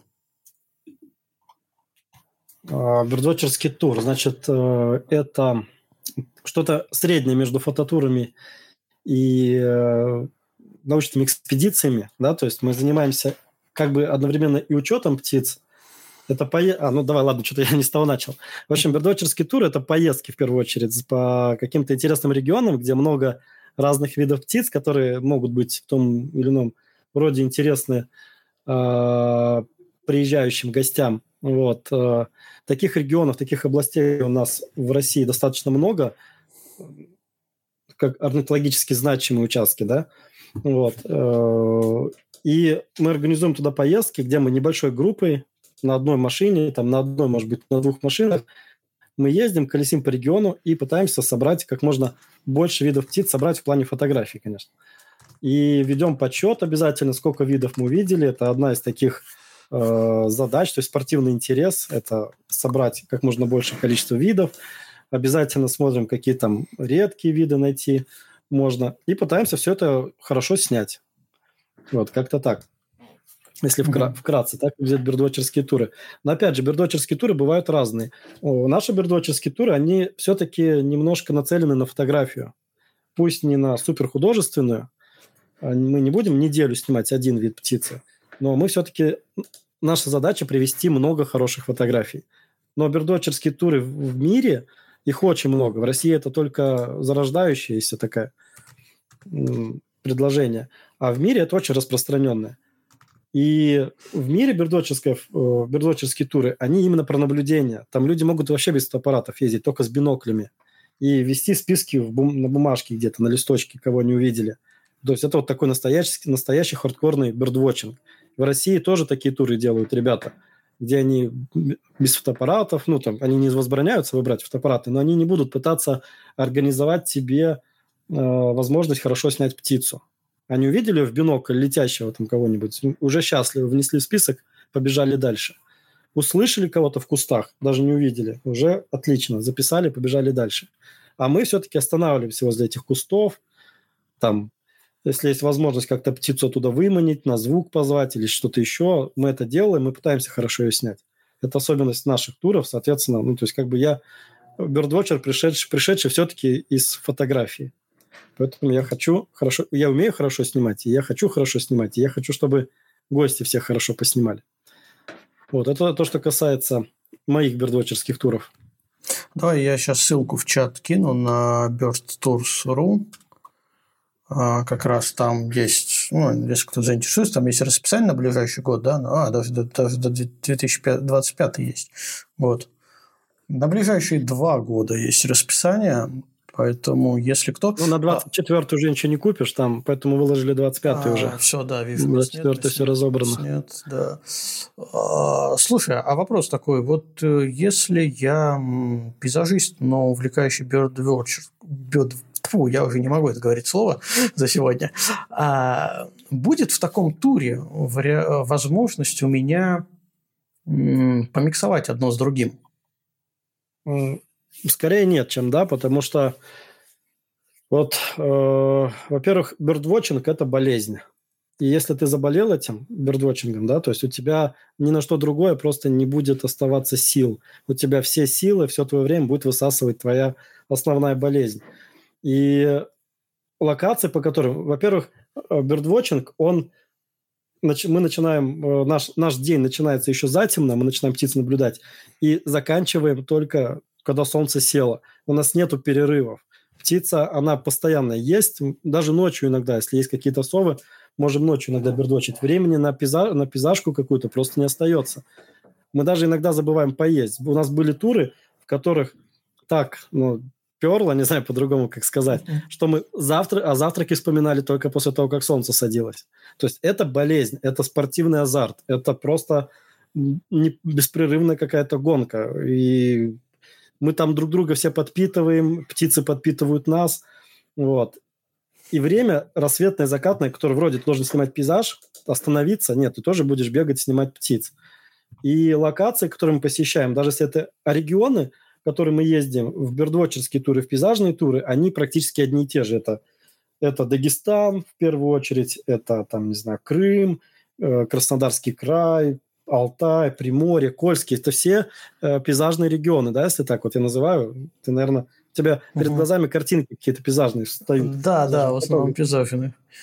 Но локации будут совершенно другие, потому что на видовых точках, где мы снимаем пейзажи, птиц там нет. А там, где есть птицы, на каких-то озерах, на каких-то отстойниках, в степях и прочее, там снимать особо нечего. Поэтому локации тоже редко пересекаются. Угу. Вот. Хорошо. Поэтому совместить вряд ли удастся. Да, то есть если уж собрался, то готовься посвящать все времени именно птицам. Да. Пейзажный mm-hmm. тур по сравнению с бердвотчерским – это просто релакс. Прогулка. Расслабон. Да. А бердвотчинг – это хардкор. Слушай, ну, э, тут, э, наверное, можно сравнить э, из моей практики просто пейзажный тур, тур и ночной пейзажный тур. Вот там тоже хардкор, да. когда ты и пейзаж снимаешь, то есть и закат, а потом ночь, а потом плавно все это переходит в рассвет, а потом как раз вспоминаешь про, ну, уже не завтрак, а про ужин, который был когда-то еще не съеден сутки назад. Да, тоже бывает. Это тоже болезнь, кстати, ночная фотография, как это бёрдвотчинг, судя по всему. Да, я наслышан про эту историю, да, ты про нашу фототим, где вы проводили ночной мастер-класс. Да, да, в том числе и это. Как, ну... Но смотри, все-таки в пейзажной фототуре, даже если там есть и ночная, и дневная съемка, человек может не выйти, проспать, да, то есть пропустить. В бёрдвотчинге, да. так как это экспедиционный формат, ты из, из машины не выйдешь. Ты можешь только в машине уснуть какое-то время. Но, опять же, там будет такая движуха, что ты проснешься, тебя растолкают. Вот. Э, там нету заездов в отель дневных, отдыха дневного или как-то еще, или смены чего-то. Ты выехал утром затемно и вернулся в отель уже в темноте. Вот, поэтому отдыха там не будет. Ну, вот Константин пишет, что наоборот можно. Едешь за пейзажами, а птиц по итогу больше будет. В результате привезешь. Угу. Да, это, это так. Вот э, те, те же я... вот, у Доты, то, что я кидал, это как раз был пейзаж. Получили я про доты. расскажу в конце. Это очень прикольный случай, когда человек, э, пейзажист, стал птичканутым, как мы себя называем. Птичканутый. Тоже хороший термин. А, Слав, слушай, а давай по тех, про технику еще поговорим. Мы как-то обошли стороной э, этот вопрос. Давай его закроем. Что у тебя сейчас? Э, и какой-нибудь э, комплект подобрать вот прям супер-пупер, чтобы был для съемки птиц. Прям, прям самый супер-пупер? Ну, не, понятно, что мы можем сейчас уйти в миллионные бюджеты, но какой-то более-менее реалистичный. Смотря ну, у каждого свой реалистичный бюджет. У меня сейчас э, ну, камера... Ну, большой, большой реалистичный бюджет. Большой. До миллиона? А, нет, ну давай полтора миллиона где-нибудь возьмем. Полтора. Ну, полтора миллиона, если тем более рассматривать э, рынок бэушной камеры, то там можно собрать практически топовый комплект. Это для этого необходима э, современная беззеркалка. Если говорить, я на Nikon снимаю, поэтому могу только про Nikon говорить. Угу. Это Nikon Z9, либо Z8. Вот сегодня я вроде как узнал, что все-таки прошивка у нее вышла, и у нее появилась фокусировка по гла- глаз зуб птицы. Угу. Вот, Это что я тебе писал, да? Да, да, да. То, что мы с тобой обсуждали, все, угу. она появилась. Сегодня человек Отлично. протестировал ее и написал мне. То есть уже на 100 тысяч стала камера дешевле, которую можно для бердвотчера купить. Вот. Э, значит, беззеркальная современная камера не только фокусировка по, глаз, по глазу важна. Э, во-первых, это скорость съемки, а у беззеркалок она гораздо выше. Это э, возможность снимать на запредельных ISO, без, ну, с потерей, конечно, качества, но не такое, как у зеркалок. Это бесшумность, так как у нее нет затвора. Это Э, ну, как бы это вес, да, беззеркалки, они легче, если еще покупать беззерка... объективы для беззеркалок. Это э, долговечность, да, с появлением вот это вот беззатворных камер, или как он называется, скажи мне, ты лучше знаешь. Вечный затвор или что-то типа того? Нет, ну, есть глобальный затвор, Глоб... это Z9, Z9 на Z8 не глобальный все-таки. А вообще, да, электронные затворы. Так что преимущество у современных беззеркалок, они э, они есть. Но я снимаю, ну, если говорить про мою технику, я снимаю на Nikon D800. Это пейзажная камера. Она абсолютно не подходит для съемки птиц, потому что у нее она, она очень медленная, у нее очень большие кадры, равы, и, соответственно, очень быстро забивается буфер. Вот. Эм. Я снимаю объективы у меня первый именно купленный для съемки птиц, это Tamron 150-600 первой версии – считаю неудачный объектив, потому что нету той резкости, которую я, я бы хотел. Но он у меня вот до сих пор лежит, как запасной. Вот. А диафра- диафрагмы там какие? 5,6, по-моему. Переменная диафрагма 5,6, 6,3. Соответственно, угу. когда ты снимаешь на длинном конце, то это 6,3 у тебя максимально открытая диафрагма. Вот. А потом у меня основной объектив это Nikkor 300 мм 2.8 фикс. Вот, это, наверное, можно сказать, лучший объектив для съемки птиц у зеркалок. У беззеркалок не знаю, есть ли аналоги. Э, самый лучший, да, он коротковат, он всего 300 миллиметров. А у птицы важно подойти как можно ближе, то есть э, либо использовать длиннофокусные объективы. Но если есть возможность к птице, птице подойти и снимать с коротка, то это объектив один из самых лучших по, по рисунку. Вот, и сейчас я себе приобрел еще тоже фикс 500 миллиметров, тоже никоновский, э, диафрагма 4. Вот, и если рассматривать мой комплект, взять Nikon D800 и объектив вот этот 300 миллиметров, то это стоимость меньше миллиона рублей. Даже если, наверное, брать новые. А если брать бэушные, то процентов на 30 дешевле. Вот. Но, конечно, я бы рекомендовал всем переходить на беззеркалки сейчас. Это будет подороже. А, а, а, а давай представим, что ты переходишь на готов перейти, у тебя достаточно средств, чтобы перейти э, на беззеркалку. Что бы ты себе угу. взял? Ну, камеру и объективы. Ну, Nikon Z9 – это то, к чему мы стремимся. Ну, либо Nikon сейчас... Z, Z9, а объективы Z... какие? Тогда взял Объектив? Чтобы, ну, именно, именно сразу из Z э, байонета. Ну, я с объективами Z не знаком, но учитывая, что у них диафрагмы очень э, как это сказать, закрытые, да, то есть 11 диафрагм максимальная, то мне, я уже понимаю, что меня не будет устраивать рисунок фона. Он будет слишком резким. И поэтому я бы остался на зеркальных, на больших объективах, на неудобных, но которые будут делать картинку более мягкой. Я не тестировал, я сейчас только э, как бы фантазирую, да, я не тестировал объективы для беззеркалок. Э, если мне это удастся, может быть, я поменяю свое мнение. Но то, что я сейчас вижу, снимки качественные, да. Э, можно снимать на каких-то сумасшедших ISO, но меня не устраивает картинка в первую очередь фона. Угу. Именно, именно объективы, если брать. Ну, смотри, я открыл объективчики 100-400 f 4,5-5,6. Есть такой угу. объектив. Есть фикс 402,8 на Z. Угу. Мне, мне кажется, ну, ну я, если мы сейчас, да, если мы сейчас в, не о бюджете говорим, то мне кажется, это прям вот и для птиц, для анималистики прям. Ну, звучит очень хорошо, конечно. Да. И вот, пожалуй, а. из э, таких э, больших фокусных на Z, ну, 24200, но это не то, да, 7200 тоже не то.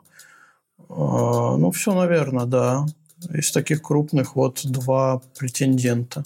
Именно уже я, сейчас, я сейчас вспомнил, вот Nikon э, на беззеркалку 400 миллиметров, э, ну, наверное, 2.8, наверное, тот, который ты видел, он со встроенным телеконвертером. Это вообще круто.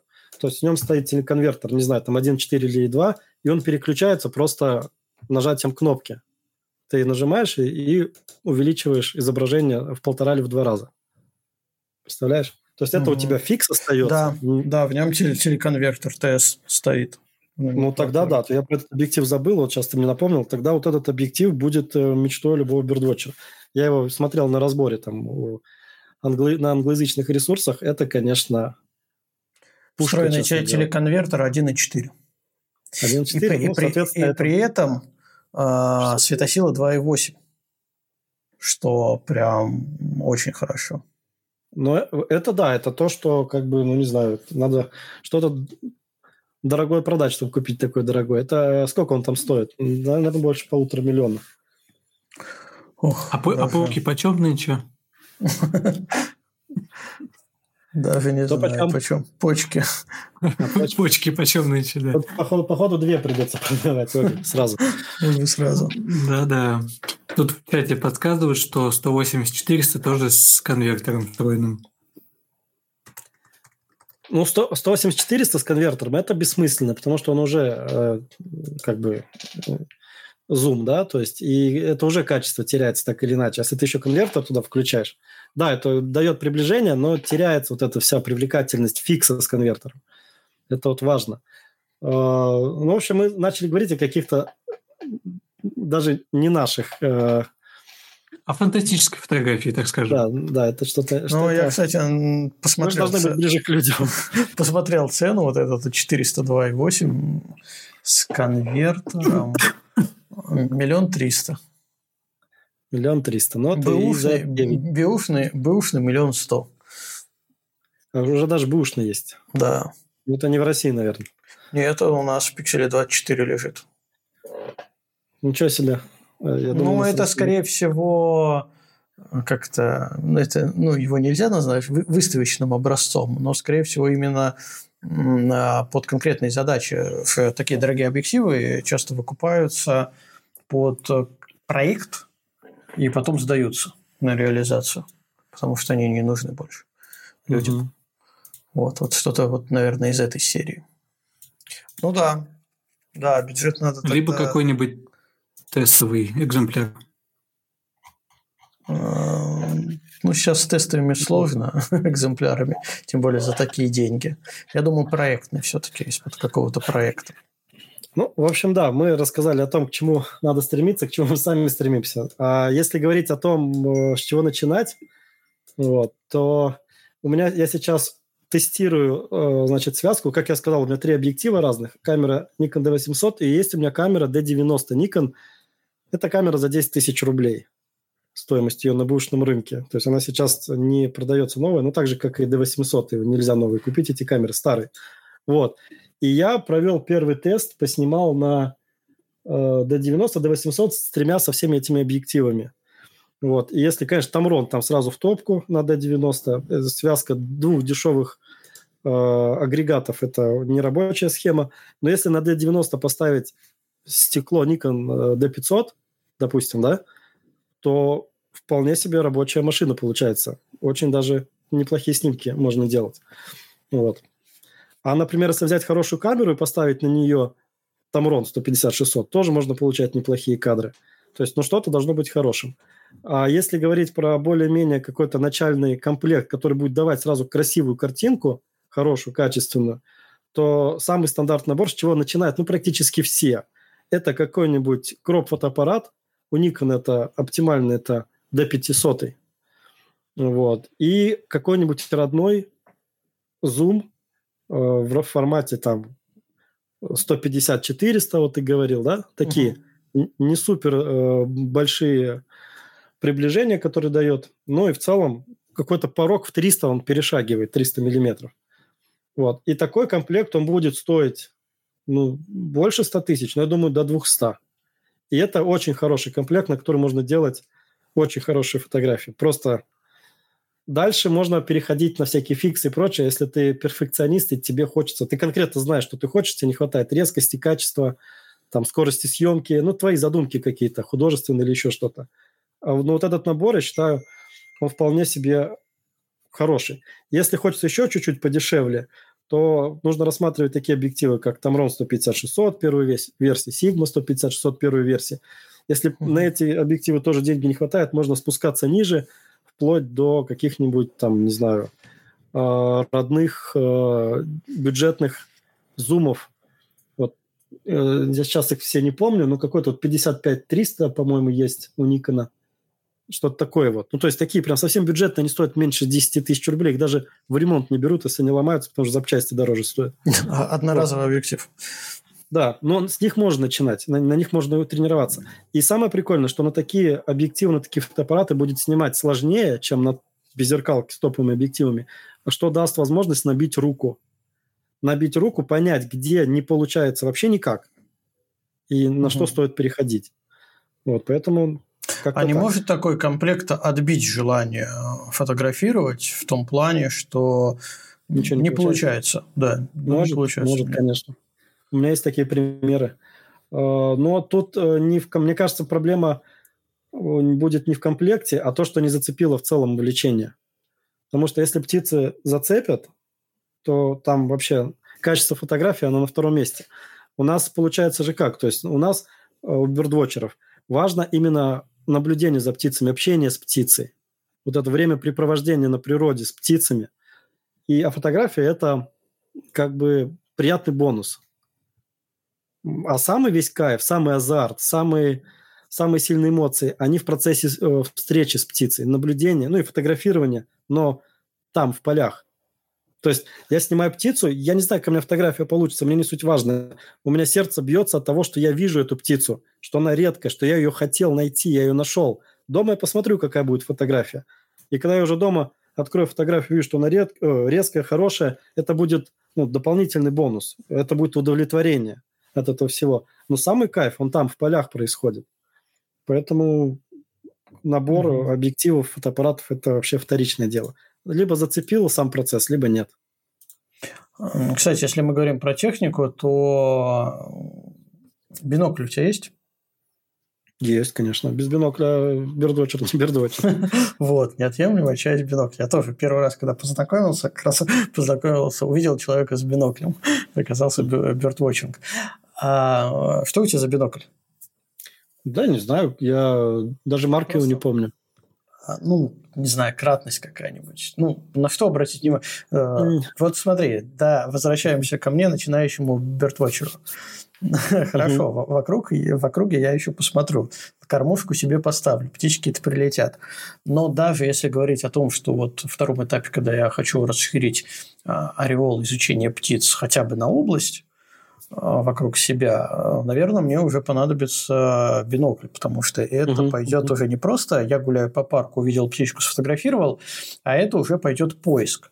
А там, где поиск, там уже девайс это необходим. Какие кратности смотреть вообще бинокля? Или монокля? Ну, я бы сейчас я бы сейчас попросил помощь зала, если там люди напишут. У меня, по-моему, десятикратный. Я могу точно сказать, что за кратностью гнаться не стоит, потому что слишком сильное увеличение. Бинокль, он заменяет нам глаза. И даже на кормушках бинокли тоже используются, потому что рассмотреть птицу, она все равно тебя так близко не подпустит. А через бинокль ты можешь сократить это расстояние, разглядеть птицу. Бинокль, он не имеет этой проблемы фотоаппарата глубины резкости. Ты просвечиваешь весь куст, ты видишь и ближайшие веточки, и дальние. Соответственно, ты видишь все, что там внутри происходит. Это комфортно, глаза не устают. И, соответственно, если будет слишком сильное приближение, то ты птицу не сможешь поймать, будет у тебя трясти постоянно. а это не даст тебе дополнительного комфорта при наблюдении. Поэтому кратность выбирают не очень большую. А, в биноклях, современных биноклях, очень хорошо, если есть дополнительная подсветка, освещение картинки. Потому что вот одна из проблем, когда ты смотришь в бинокль много, то, что картинка темная, и тебе приходится напрягать глаза, чтобы рассмотреть эту картинку, разглядеть, потому что она, а, ну, птица там темная, она, допустим, летит на фоне неба или еще что-то. Вот. Э, и плюс еще в современных биноклях есть стабилизаторы, такие же, как в объективах, что немножко ну, тебе картинку там устаканивает, э, чтобы не, не шатало ее.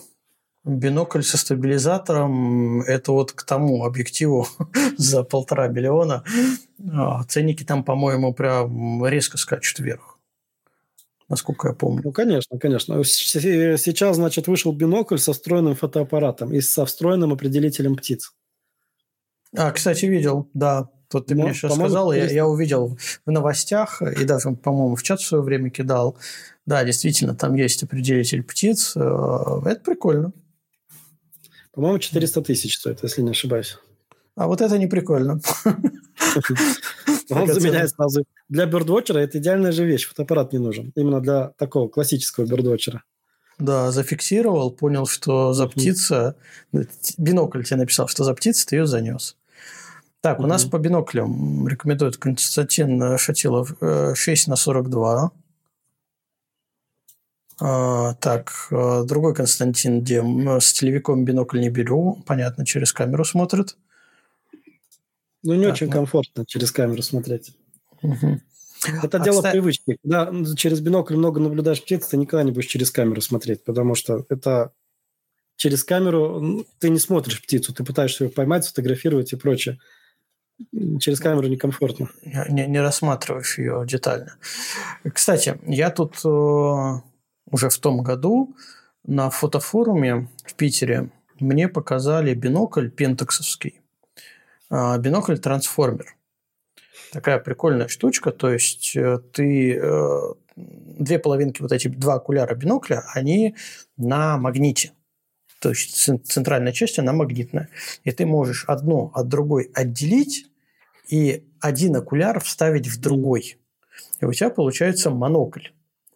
И вот бинокль, он четырехкратный, а монокль получается шестнадцатикратный увеличение. Угу. Я пощупал, потрогал. Ну, как обычно, все понравилось, кроме цены. 50, по-моему, тысяч он стоит. Ну, не то чтобы прям заоблачная цена, но такой форм-фактор, мне кажется, ну, как даже, мне кажется, что, я же не бирдочер, как тебе кажется, имеет э, может ли быть такой форм-фактор интересен для биртвотчеров? Ну, конечно, это интересно. Это у тебя, по сути, получается как бы два бинокля. Или бинокль и подзорная труба одновременно. Да, бинокль-монокль. Прикольно, да, конечно. Почему нет? Особенно если он ну, ничем не отличается от другого, от простого бинокля, и, и дополнительно ничего носить не надо. Ну вот я даже сейчас его размер в руках, ну вот уже я нагуглил. Он, то есть, довольно компактный. Вот скинул в чат. Давайте, наверное, подпишу его модельку сразу. Чтобы мало ли кому-то... маленький. Да, то есть он компактный. Во всяком случае, то, что я видел а, у тех бирдвотчеров, которых я встречал, а, им, у них ценится вот небольшой угу. размер. Потому что наверняка и так всего много, ну, если еще с камерой идешь, тащить, то компактный бинокль, который у тебя болтается на груди и не оттягивает шею дополнительно, мне кажется, вполне все годное решение. Ну, конечно. Сейчас даже вот теперь еще добавлю, нашел официальную ссылку на сайте, э, ну, не Pentax, а Рика, теперь это, да, и добавлю еще ссылочку на него. Так вот. Если кого совсем заинтересует. А, мне кажется интересным решением. Я пощупал, ну, понятно, что это не на природе, не через кусты, а, а в большом помещении. Пощупал, посмотрел, сделал добротно. Вот просто. У меня первая мысль была, потому что для пейзажа-то это вообще не нужная штука, по большому счету.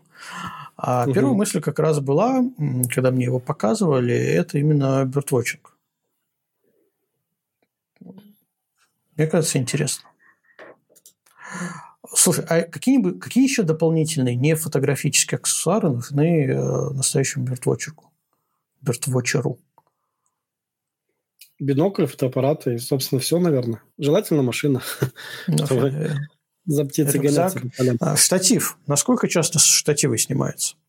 Бердвотчеры не часто используют штативы, а, потому что нужно много перемещаться, как правило. Неудобно расставлять его каждый раз. А монопол? Ну, ну, и, ну и монопол, монопол редко тоже вижу, очень. Используется, конечно. Но на качество фотографии очень сильно влияет. В общем, кто как заморачивается по фотографии. Если человек такой больше вот пере, перевешивает именно фотографическая ценность бердвотчинга, то он будет стараться использовать, конечно, монопод или штатив. Вот. А если именно бердвотчерское, то есть это количество, это скорость, то даже монопод будет мешать. Угу. Да. То есть, по сути, э, даже у пейзажника, наверное, больше всяких аксессуаров, чем у ну, бёрдвотчера. Ну, в этом плане да. Но если, опять же, человек именно переходит... Ну, вообще в бёрдвотчинге есть куда деньги потратить, и помимо фототехники – а, ну, это ладно. Но если человек э, концентрирует внимание на съемке, то там тоже куча вариантов. Засидки, с э, маск-сети. Э, Все это очень безумно дорого стоит. Угу. Палатки, Можно палатки палат... я видел такие с окошечком. Да, с короткие засидки. Они же. Угу. Вот я себе купил такую. Буду тестить в этом году. Тут прям палатку, да, такую? палатку, причем она, э, как это называется, такая сухая трава. Там у нее есть название, я не помню. Вот, а, она... Ну, ты, ты имеешь в виду э, расцветка вот под сухую траву? Не-не, она, она сделана в виде стога сена. А, даже так? Угу. Я даже пойду гуглить. Так, а как, как а, запрос создать, чтобы посмотреть палатку в виде стога сена? Не знаю. Вбей, так, я думаю, будет скрадок в виде стога сена. Скрадок, вот. Стога сена. Интересно посмотреть. Ой, да, действительно. Даже видео. Прикольно. Да, вот, вот если, если ты в Гугле смотришь, то первое видео, которое есть. Да-да-да, скрадок, это, обзор. Это, это которое я купил. Посмотрим. Но это охотничий, это не фотографический. У нас в России, к сожалению, очень сильно развита э, э, как-то инфраструктура для охотников. Можно купить все, что хочешь. Лежачие, скоротки стоячие, сидячие, на уток, на оленей разные. А для бердвотчеров только-только появляется. Есть уже предложения. Они скоротки отличаются, конечно, для охотников. А, а, в, чем, а в чем отличие? По сути, то, и то спрятать человека от животного.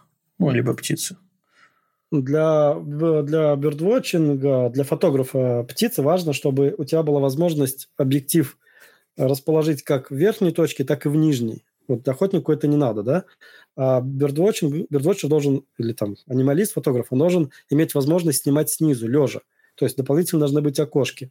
Потом окошки uh-huh. должны быть дополнительно замаскированы. Охотник высовывает ствол ружья, сам он находится в глубине палатки, его не видно. Ружье, оно небольшого размера. Другое дело, когда высовывается из коротка э, объектив с огромной блендой, да, то есть, э, и это должно быть тоже максимально замаскировано дополнительно, чтобы только линза была видна, и все. В этом, наверное, основные отличия. Угу. То есть, по, по сути, да, дополнительные окна и возможности. Лежа, сидя, стоя вот, от, от, от, от высоты скоротка зависит. Да, интересно. Ну, то есть, да, действительно, тут, в принципе, что охота, что рыбалка, вот все, что с животными связано, что бёрдвотчинг и анималистика, все требует каких-то дополнительных э, вложений, своих хитростей, аксессуаров. От этого никуда не уйти. Либо мы берем, мы едем в тур, где все это есть. Кстати, это же прикольный вариант а, в туре, ну, в таком организованном, вот с, с кратками, например, посмотреть, э, как это работает, и понять для себя, нужно ли тебе это для твоей повседневной съемки птиц или пока еще не нужно, или вообще не нужно. Да, ведь тоже можно прикинуть. Да, конечно. Форматы наблюдения, съемки птиц разные, каждый выбирает тот, который ему нравится. Далеко, вот, допустим, когда мы впервые организовали возможность съемки со скоротка в Дагестане, я был удивлен, а что не всем это, оказывается, надо. Ну что кто-то сказал, я не хочу, я лучше пойду погуляю, пока остальные сидят. Я думаю, как так? Вот это же отличная возможность сделать фотографию крупно редкой птицы. А мне говорят, ну, мне и издалека нормально, зато я, вы там будете снимать одну птицу, а я за это время сто птиц увижу. У всех разные, у всех разные задачи. Угу. Ясно. Ладно, давай тогда с, с технической частью э, заканчивать. А, о чем мы еще не поговорили? Мы не поговорили, хотели поговорить о Year. О Большом годе. Да, о Большом Про годе. не поговорили. Про что не поговорили? Про обработку. Про обработку. обработку. Так, Потому давай. Чат, все, все, да, да, да, да, да, отменяем BigE пока, переносим. Давай про обработку. А, сняли фотографии. Насколько сейчас э, обработка, кстати, только что говорили, практически только что про э, дешевый комплект э, техники. Угу. Насколько обработка может поможет помочь, э, поможет помочь, поможет вытащить э, фотографию вот с более дешевой техники, более дешевой оптики в текущих реалиях, с учетом того, что у нас тут нейросети на каждом шагу, искусственные интеллекты, новые фотошопы. Какова доля обработки в современной фотографии именно биртвотчинга? Потом про анималистику немного поговорим. И вообще нужна ли она? Все так же, как и везде, как в пейзажной фотографии. Чем дешевле комплект, тем лучше нужно знать фотошоп. У нас к сожалению, то, что я вижу на российском, э, не знаю, как-то в российском сегменте фотографирования, угу. Люди очень э, недооценивают обработку, вообще не уделяют внимания. То есть они снимают на дешевый комплект объектив плюс там камера, получают очень серые фотографии, мусорные и прочее, и вообще не стараются их как-то вытянуть, улучшить, почистить и прочее. И, ну, это плохо, я считаю, потому что доля хороших фотографий была бы больше, если бы люди занимались изучением обработки и обрабатывали свои фотографии. Вот. Если снимать на хорошую технику, на топовую технику, да, может быть, и не на топовую, на, среднюю, но подготовить площадку съемки так, чтобы свет был идеальный, фон чистый, э, птица села в нужном месте, в нужном виде – то там можно вообще без обработки обойтись практически, да, то есть подрезать там что-то, резкость добавить, убрать шумы, все. У тебя уже будет красивый свет и цвет. Но чаще всего так не происходит. Вот, кстати, я давайте пока скину вам фотографию, наверное, как вариант сегодня сделал.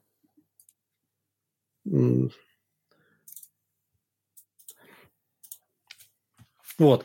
Пока я ищу, продолжу. Продолжу про обработку. Mm-hmm. В моей фотографии я обработку использую очень активно. Э, ну, я вообще фотошопщик. Я в пейзаже себя позиционировал как фотошопщик.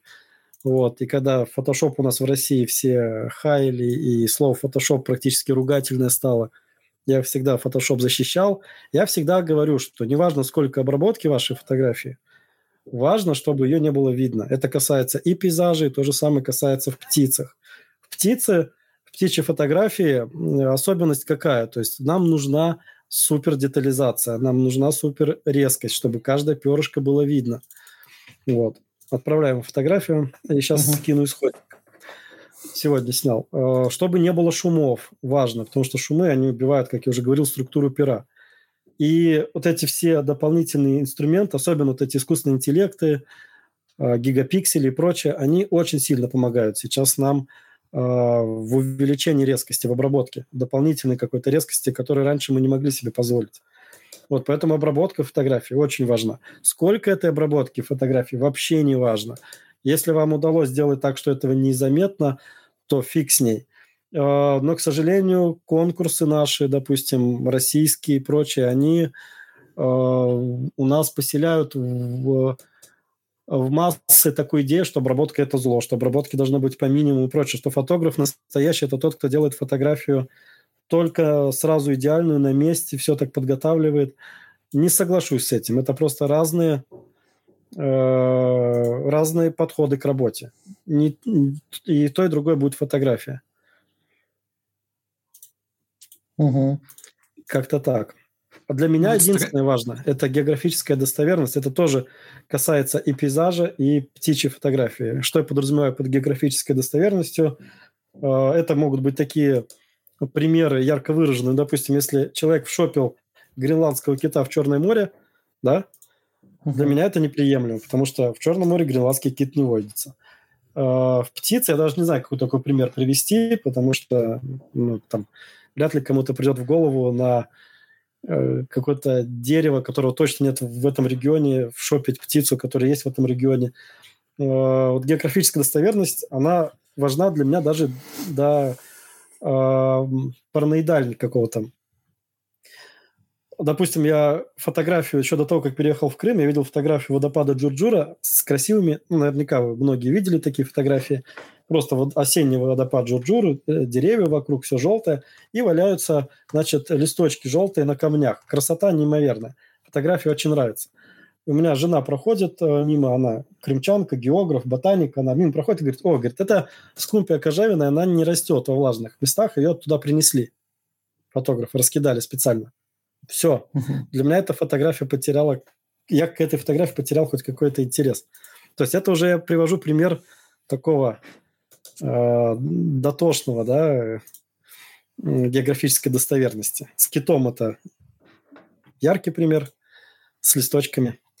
Э, Скры- скрытый. Скрытый пример. Да, сейчас я хочу, не, за, не накидывать, пожалуйста, фотографии, я хочу просто скинуть э, исходник, чтобы он не затерялся. Сейчас, буквально секунду. Вот исходник, я кидаю фотографии.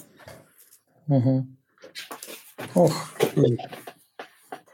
Да, там провод на заднем плане.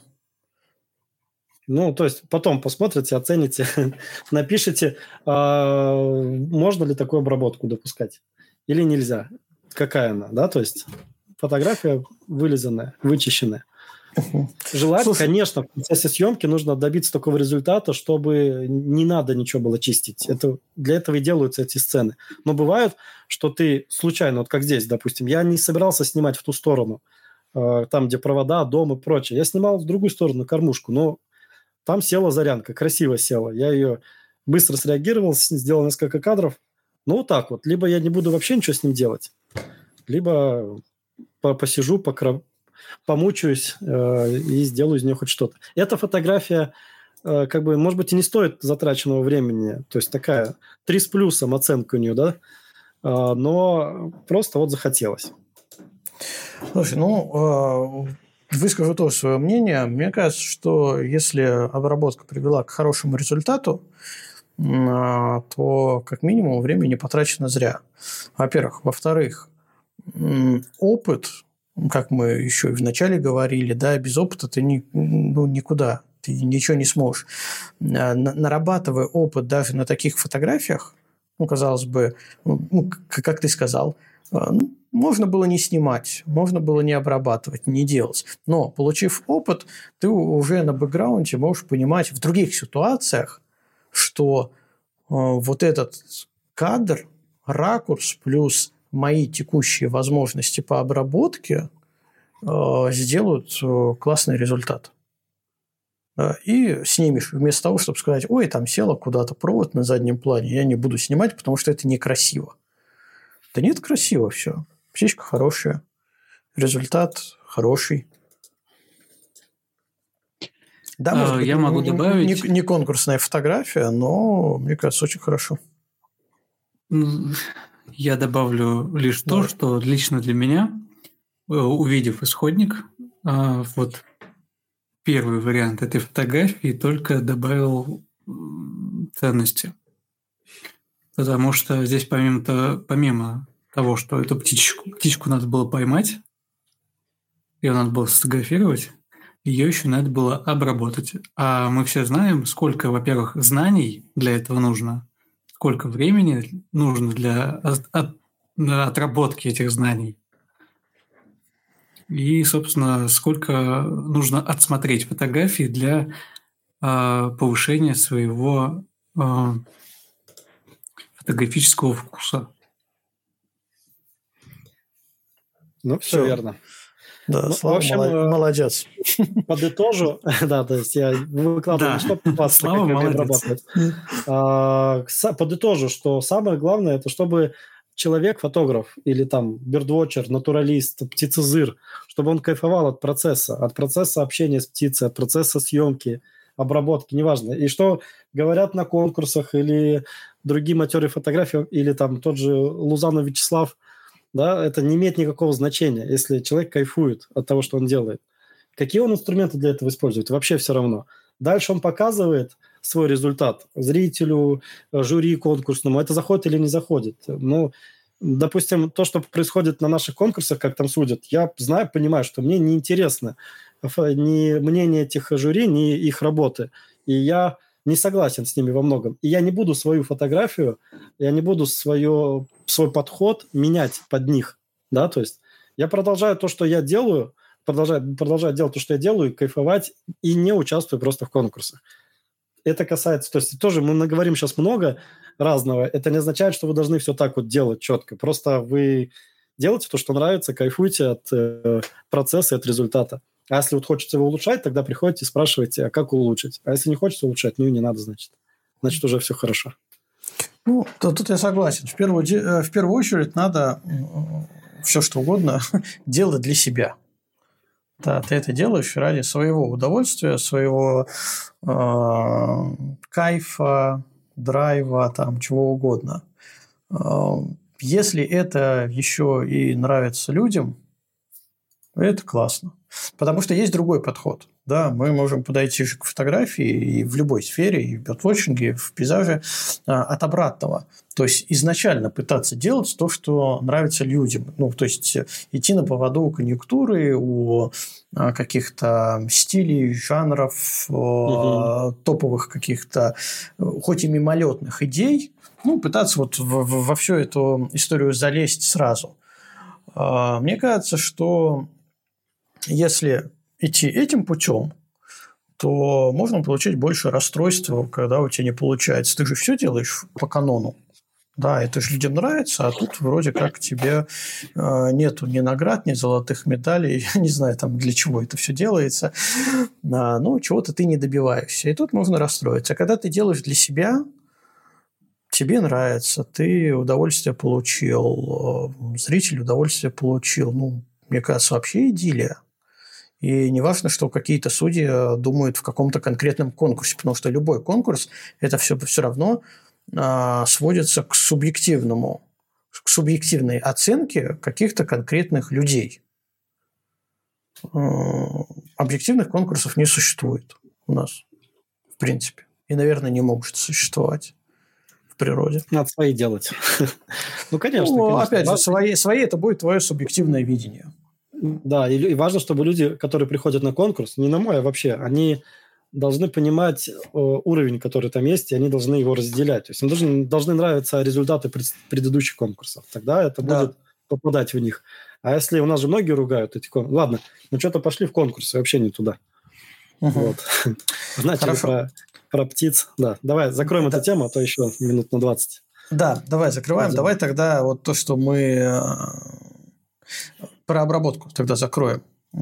Основной инструмент – Photoshop, Lightroom, что еще? Photoshop, Lightroom. Ну и, соответственно, вот эти плагины, которыми мы увеличиваем резкость или кто-то там давит шумы. Я пользуюсь одним только. Topaz Gigapixel, да, uh-huh. по-моему, называется он. Да. Меня устраивает. Мы с тобой как раз проводили тест, я смотрел, тебя попросил, а, как ты сможешь разогнать фотографию, посмотрел, что я делаю, и понял, что мне этого хватает за глаза. Вот. Я знаю, есть еще другие, которые удаляют шум и прочее, тоже искусственные интеллекты. Но мне пока что не надо было. Я стараюсь не снимать на высоких ISO. Может быть, в дальнейшем тоже поставлю. Но вот, например, Topaz Gigapixel рекомендую всем, ну, либо что-то похожее. Ну, Topaz фото, фото AI, они объединили uh, Denoiser и Gigapixel в одно приложение uh, и даже писали официально, что Gigapixel они перестанут поддерживать, хотя новая версия его вышла все-таки обновленная версия. Но посмотрим, да, тут Топаз в этом плане молодцы, хороший продукт делают. А, добавлю от себя, что появляется все больше и больше новых инструментов. Как только они дойдут до уровня законченного программного продукта. Да, чем хорош топаз? Это программа сама в себе. Ты туда фотографию кинул, она тебе сделала. Относительно недолго, даже можно сказать быстро, если говорить про нейросети, а, с каким-то результатом. А, есть варианты такие руч, полуручные, ручные, когда ты там и модели сами, сам подбираешь. Но как вот мы с тобой сравнивали, возможно, в каких-то ситуациях а, подольше посидев, можно добиться еще лучшего результата. Но если топаз на текущий момент устраивает, то смысла лезть вот в эти вот супер-пупер ручные а, настройки, консольные приложения я не вижу. Тем более, если фотограф как сказать, не технического склада, не айтишного склада ума. Угу. Вот так вот. Потому что это же тоже все нужно находить время для того, чтобы все это изучать. Вот, поэтому да. DXOP RAV. Вот тут советую, да, на этапе RAV я тоже DXOP RAV очень рекомендую, потому что он там шумоподавление идет а, с помощью нейросетей, но на этапе проявки RAV, демозаика угу. RAV изображения. И результат прям очень хороший. На выходе ты все еще получаешь RAV пока еще. То есть то только без шумов и дальше уже можешь обрабатывать. Это да, с этим я тоже соглашусь. Давай к проектам перейдем. Мы уже два часа, мы уже в эфире. Давай к проектам. Большой год. Ага. Что такое? Что такое? Проектов у меня много, и еще, еще будут. Ну, во-первых, э, если ты спрашиваешь про большой год, да, это, это конкурс. Это конкурс среди именно бёрдвотчеров. Э, суть конкурса в том, кто увидит больше птиц за год – выложит на, на площадке, мы используем для этого iNat, и, собственно, uh-huh. побеждает тот, кто больше подаст видов за год. Этот конкурс придумали не мы, э, он э, давно известен во всем мире, появился он в США, есть даже фильм «Большой год», наверняка многие видели, кто не видел, рекомендую, посмотрите. Это единственный фильм, причем, по-моему, даже голливудский, про бердвотчеров, про увлечение бердвотчингом. Э, такая комедия домашняя, семейная, очень хорошая, легкая. Вот. Большой год и в России проводится достаточно давно. То есть Большой год это не название конкурса, а формат. Uh-huh. Вот. Мы единственное, чем мы отличаемся от других, тем, что мы сделали э, э, призовой фонд. У нас будет премия вручаться. И достаточно немаленькая. Ну, по меркам бёрдвотчинга, наверное, нам небольшая, потому что, чтобы победить в этом конкурсе, нужно много поездить за год по России. И это большие расходы. То есть это не окупится в любом случае. Но вот мы обещаем за первое место 85 тысяч рублей. Вот. По меркам даже фотоконкурсов это немало. Даже брать, которые да, наши. Я согласен. Это, это не окупает, опять же, я скажу, все увлечение, участие в конкурсе это не окупит, но какой-то э, это лучше, чем ничего, потому что раньше все наши конкурсы «Большой год», которые в России проводились, они были ну, просто э, за молодец, и все. Ничего, кроме похвалы ты не получал и грамоты.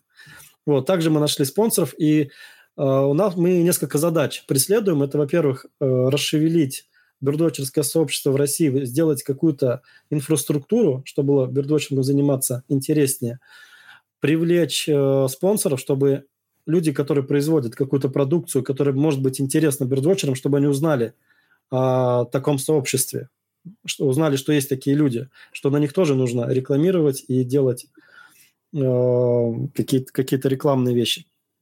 Вот, то есть мы нашли спонсоров, у нас будут в, за призы и рюкзак Шимода, ну и Ластим, э, ребята, да. наверное, их знаете. Я, я, я просто смотрю, помогают. открыл сайт, смотрю спонсоров и понимаю, кто, кто, кто да. эти люди.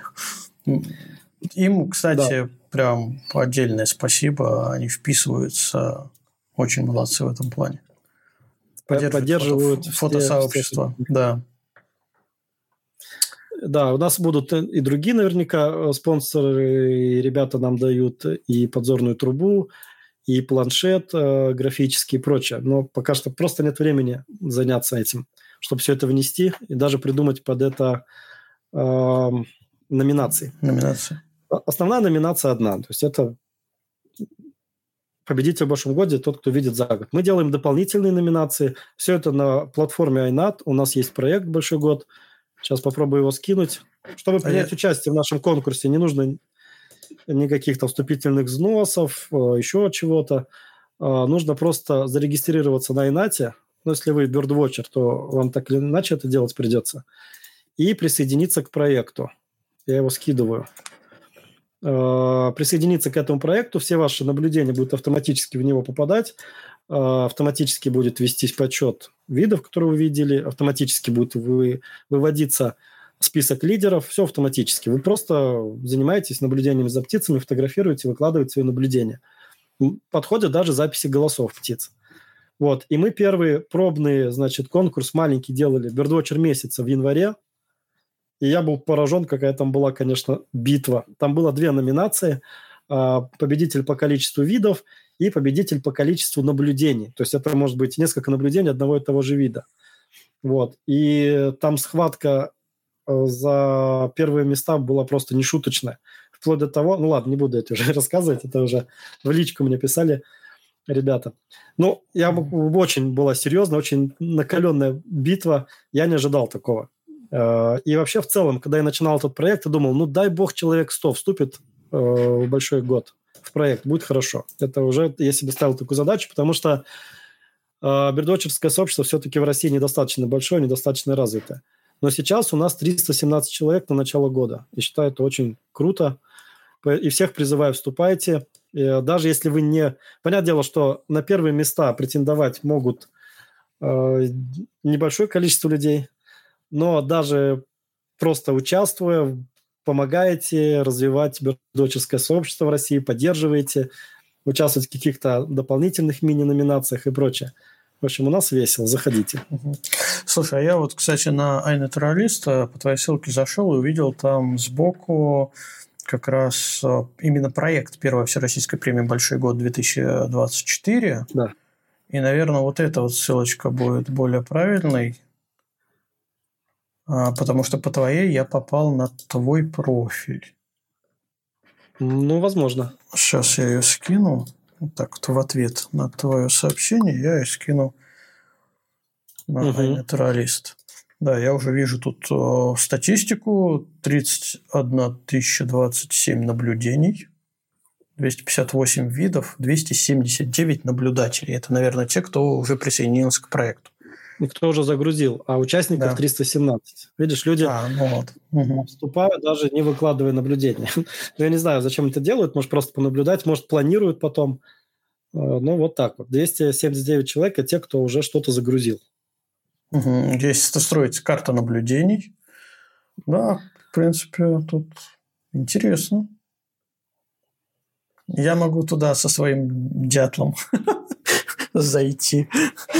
Ну, это да. для бердвотчеров, да, то есть да. туда выкладывают фотографии, но там на качество фотографий мало кто смотрит, нету рейтингов, фото дня, вот как на 35 фото и прочее, угу. галерей. Это больше такое, э, это гражданская наука. А Люди, не думаешь, которые... в рамках вот большого года выделить, э, не знаю, как номинацию именно художественной фотографии? Э, ну, были мысли, но там, ты посмотри, уже 31 тысяча наблюдений. Замучаешься сидеть и выбирать. У меня просто, просто нет времени. Да, то есть более серьезно заняться этим проектом, делать более красивые отчеты, даже банально рекламировать его, запустить какую-нибудь рекламную кампанию. На это просто нет времени. Вот, поэтому как-то так.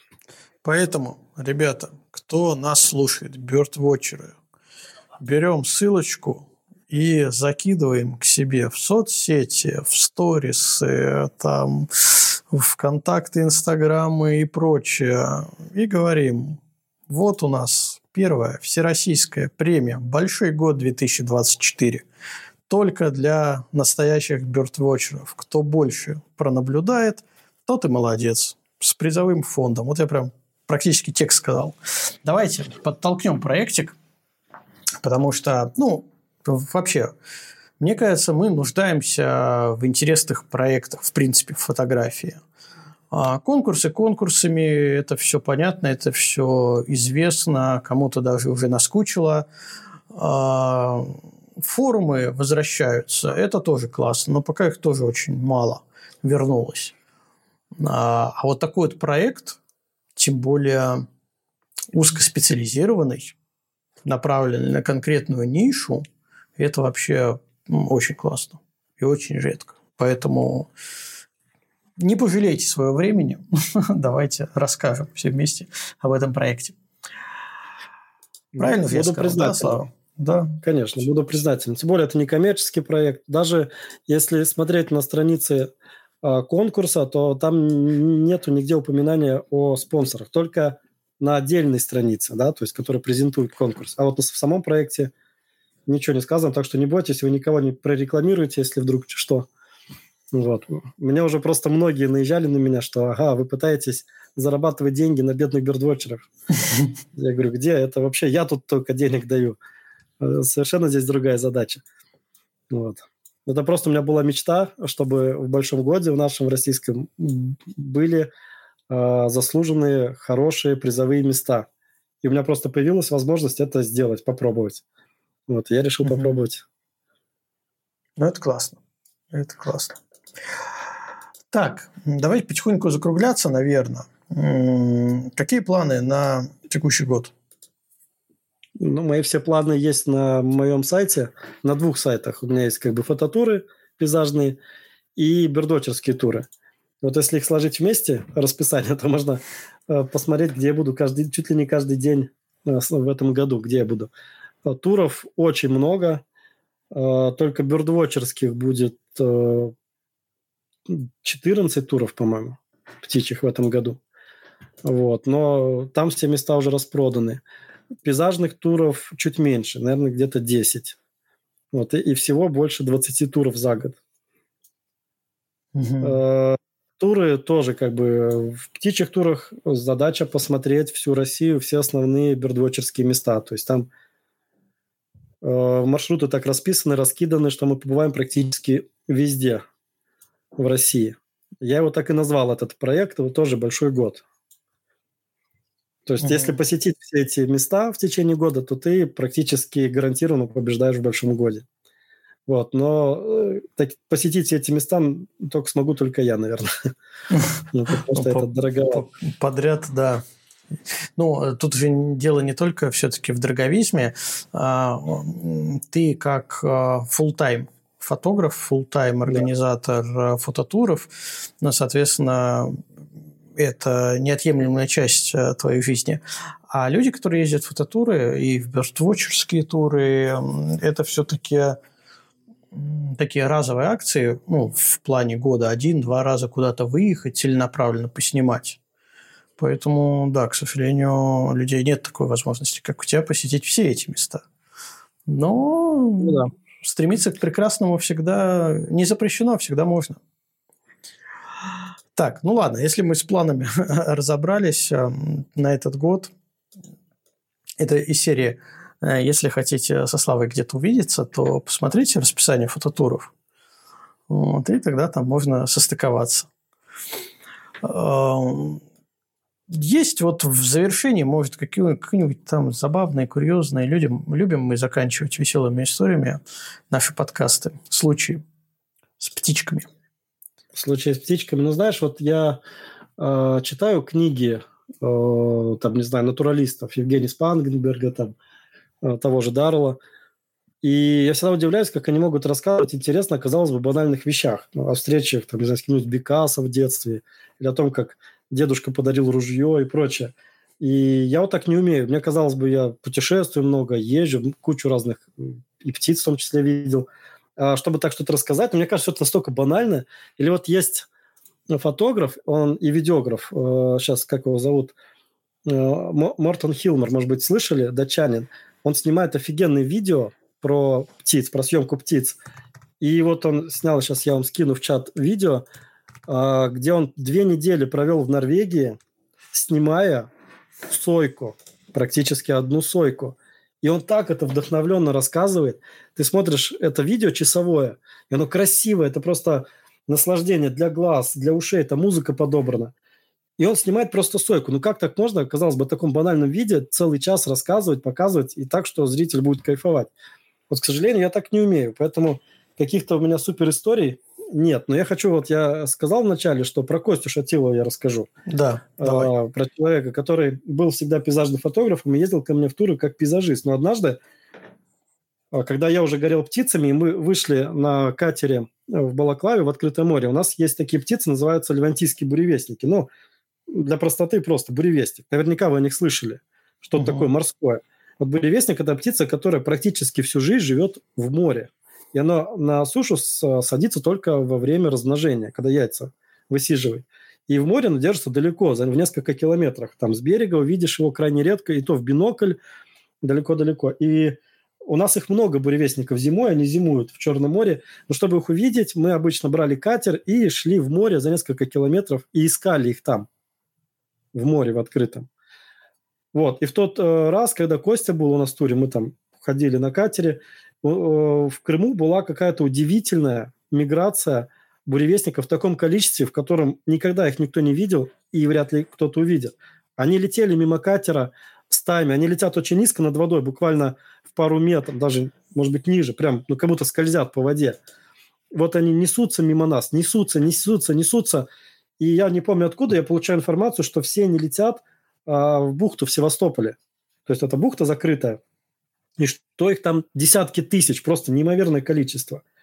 И я ребятам говорю, и мы, конечно, тоже значит, кинули снимать этих буревестников. Я говорю, кто хотите, давайте мы сейчас организуемся, в Севастополь поедем, я возьму там катер, и мы прям в эту самую гущу, в стаю этих буревестников э, пойдем и попытаемся сфотографировать. У Кости, по-моему, тоже был какой-то телевик, я тогда уже тоже птиц снимал, у меня был телевик. В общем, мы были заряжены с технической точки зрения, при, приехали в Севастополь, взяли их катер и поехали просто в эту э, гущу птицы, которые ты понимаешь, что вот так легко ты их никогда в жизни больше не увидишь нигде. Это птица, которая дается очень тяжелой, крайне мало хороших фотографий буревестника, у кого есть. Мало кто может похвастаться. Вот. И мы там, не знаю сколько, час, может быть, крутились мимо, среди этих буревестников, снимали их и в, в полете, и на воде, и сидящих, и взлетающих. В общем, оторвались по полной. Сейчас не знаю, получится скинуть вам фотографию буревестника. Вот. И у Кости загорелись глаза тогда. Э, и он подсел на птиц в пейзажном туре. Э, это был такой самый э, сильный укол, который мне удавалось сделать фотографом-пейзажистом. Он практически, можно сказать, переключился в этом туре и заболел этим делом. И теперь он ездит э, в бердвотчерские туры и в, и в пейзажные периодически приезжает. Но вот он теперь самый настоящий э, птичканутый. Вот. И в целом э, периодически сейчас часть людей из пейзажной фотографии переходят э, в бирдвотчерскую. Я не знаю, с чем это связано, но я подозреваю, что э, примерно как и, и в моем случае, люди с детства увлекались э, дикой природой, животными, птицами и прочим зверями. Э, и сейчас просто появилась техническая возможность птиц фотографировать, наблюдать, а когда мы только начинали заниматься пейзажной фотографией, такой возможности было крайне мало. Еще не было таких телевиков хороших. Вот. Не было информации, не было тех же туров. Туры тоже крайне, я считаю, полезны, бердвотчерские. Они помогают людям, у которых нет возможности самостоятельно птиц найти, поехать и увидеть все в полной мере и еще и сфотографировать хорошо. Вот, поэтому вот у меня такая есть история про Костю. Угу. Вот он как раз там все тоже присылает своих буревестников в чат. Вот. Э, вот его первая фотография, которая была сделана, по крайней мере, в поездках со мной. Сразу очень интересного, редкого вида, и причем вблизи, в большом количестве, в хорошем качестве. Ну все, и затянуло. И он его теперь и не отпускает. Потеряли мы пейзажиста, зато приобрели бёрдвотчера. Да, вот как-то так. Поэтому угу. давайте да. все снимать птиц. Хорошая история. Давайте все снимать то, что нам нравится. Кому-то птиц, кому-то людей. А, потому что, как у нас такой лейб-мотив всего, всего, всего подкаста, надо заниматься тем, чем нравится. Да, снимать, что нравится, ездить, куда нравится, наблюдать за тем, что нравится. Нравятся птицы – это хорошо. Можно их, потому что их можно не, не только любить, есть, не только любить, но и снимать. А, что, давайте заканчивать. Давайте я, наверное, еще в окончании вот прям картиночку какую-нибудь кину, красивую фотографию. Я тут перебирал, пока мы... А, а давайте я тоже под конец поделюсь своим открытием. Давай. Потому а я что кинул до... картинку и сейчас э, прокомментирую. Она называется «Аисты Ван Гога». Да, да, там точно был. Да, ну, действительно, аист. Э, и вот как-то вот так вот. Это тоже один из победителей, по-моему, 2022 года. Да, 2022. Э, так вот, угу. когда, когда ты рассказал, что будет у нас, к нам в гости придет Вячеслав, и обозначил тему бёрдвотчинг, я думаю, Вячеслав Лузанов и бёрдвотчинг точно это в одном предложении. Потому что я знаю Вячеслава Лузанова как пейзажного фотографа, у которого потрясающие кадры с Крыма, который обучает фотошопу, где-то на Ютубе сто процентов видел, но никак не бердвотчинг. Это я к чему? А к тому, что очень жаль, что э, очень мало информации в сети о твоем вот э, этом увлечении. Э, в твоих э, социальных сетях. Потому что даже а, в том же Инстаграме или ВКонтакте, ну, очень мало фотографий с птицами. Давно ты ко мне не мы... заходил просто. У меня теперь только птицы, наоборот, все ругаются. Слушай, вот я заходил, э, когда? Позавчера. Я бы, я бы сказал, что это мало. Надо больше. Потому что мы сегодня посмотрели, обалдеть, какую подборку фотографий. Вот если такая же еще подборка будет продублирована в соцсетях, это будет, ну, наверное, лучшим продвижением всех твоих проектов. Ну, стараемся, продвигаемся. У меня основная соцсеть – это ВКонтакте. Инстаграм, Фейсбук я практически не захожу. Крайне редко там что-то пощу. А ВКонтакте мне пришлось э, сделать отдельную группу для, для птичьих фотографий. И она у меня более активная и быстрее развивается, чем моя личная страница, где я выкладываю, выкладываю все подряд, и птиц, в том числе и пейзажи. Так что... Да, так Надо что... ее, тоже, ее тоже в чат закинуть, чтобы да. мы ее, а, а, Антон, ты просто прикрепили. не все ссылки нашел. Не все посмотрел. Может быть. Может, может быть. Мне кажется, меня так уже много везде, что я уже сам себе надоел уже. Ну, это тоже субъективное мнение. Ну да. Когда ты крутишься в каком-то определенном социуме, мне кажется, все, всего много. А, точно так же, как э, тут даже в пределах одного чата, кажется, я про это говорил уже много-много раз. Вот каждый раз говорю про это, про mm-hmm. какую-то отдельную вещь. И все равно люди, которые читают, говорят, о, ничего себе, это оказывается, да, так можно или еще что-то. Ну, такая субъективная оценка себя, потому что ты, ну, с одной стороны, себя видишь только со своей. Но в каждую дверь не постучишься. Да, да. А возможно, и не надо. стоит. Ну, мне кажется, не надо. Кто заинтересуется, тот э, и так придет. Всем, все как это, всем мил не любишь, да, говорят. Угу. Ладно, давайте на этой позитивной ноте будем заканчивать а то мы не влезем в лимиты площадок, публикующих подкасты, и придется его разбивать на две части. А, Слава, спасибо тебе огромное, что ты пришел, что ты с нами поговорил, все рассказал. А, было безумно интересно посмотреть на всех этих птичек, прикоснуться к птичканутам, да, как ты назвал, к этой великой тайне, и даже понять, что э, где-то я очень глубоко в душе а, тоже немного бертвочер, потому что за птичками э, иногда люблю и могу погоняться. А, надеюсь, не в последний раз мы с тобой разговариваем, потому что тем огромное количество, тем более с, твоим, с твоим знанием, с твоим опытом. Может, мы еще что-нибудь интересное сделаем. Ребята, кто слушает, э, всегда готовы от вас выслушать предложение, о чем поговорить. А Слава, я думаю, будет не против еще раз или не раз прийти и рассказать что-нибудь интересное. Поэтому а, все, всем спасибо, Слава, тебе спасибо. Я вот такое свое прощание зак- заканчиваю. Теперь можете и вы прощаться. А, ну, от меня всегда все хотят узнать только про Photoshop, как правило. Всем спасибо, да, действительно, что пришли послушать нас. Спасибо, ребята, что пригласили. Было очень интересно поговорить. Э, не так часто удается мне вот так выступить э, про птиц, наверное, вообще впервые. Я выступаю публично, действительно. Я больше известен как пейзажный фотограф, это мой крест. Вот, но бердвотчинг – это то, чем я сейчас действительно увлекаюсь. Да, пейзаж стал что-то более-менее таким рутинным. Не, пейзаж я тоже люблю и продолжаю снимать пейзажи. Но бердвотчинг – это, это азарт, это э, сильнее гораздо эмоции – вот. Как-то так. Все, всем спасибо еще раз. Да, Вячеслав, хочу поблагодарить, что пришел. Э, лично для меня сегодня было масса открытий, потому что для меня эта тема очень далека. А, хочу пожелать э, твоим проектам роста, э, большого интереса, и чтобы тебя, тебя ассоциировали не, только с фотошопом, а и с бёрдвотчингом. Все, всем спасибо, спасибо, что были с нами, спасибо, что послушали и послушаете. Всем пока. Пока-пока.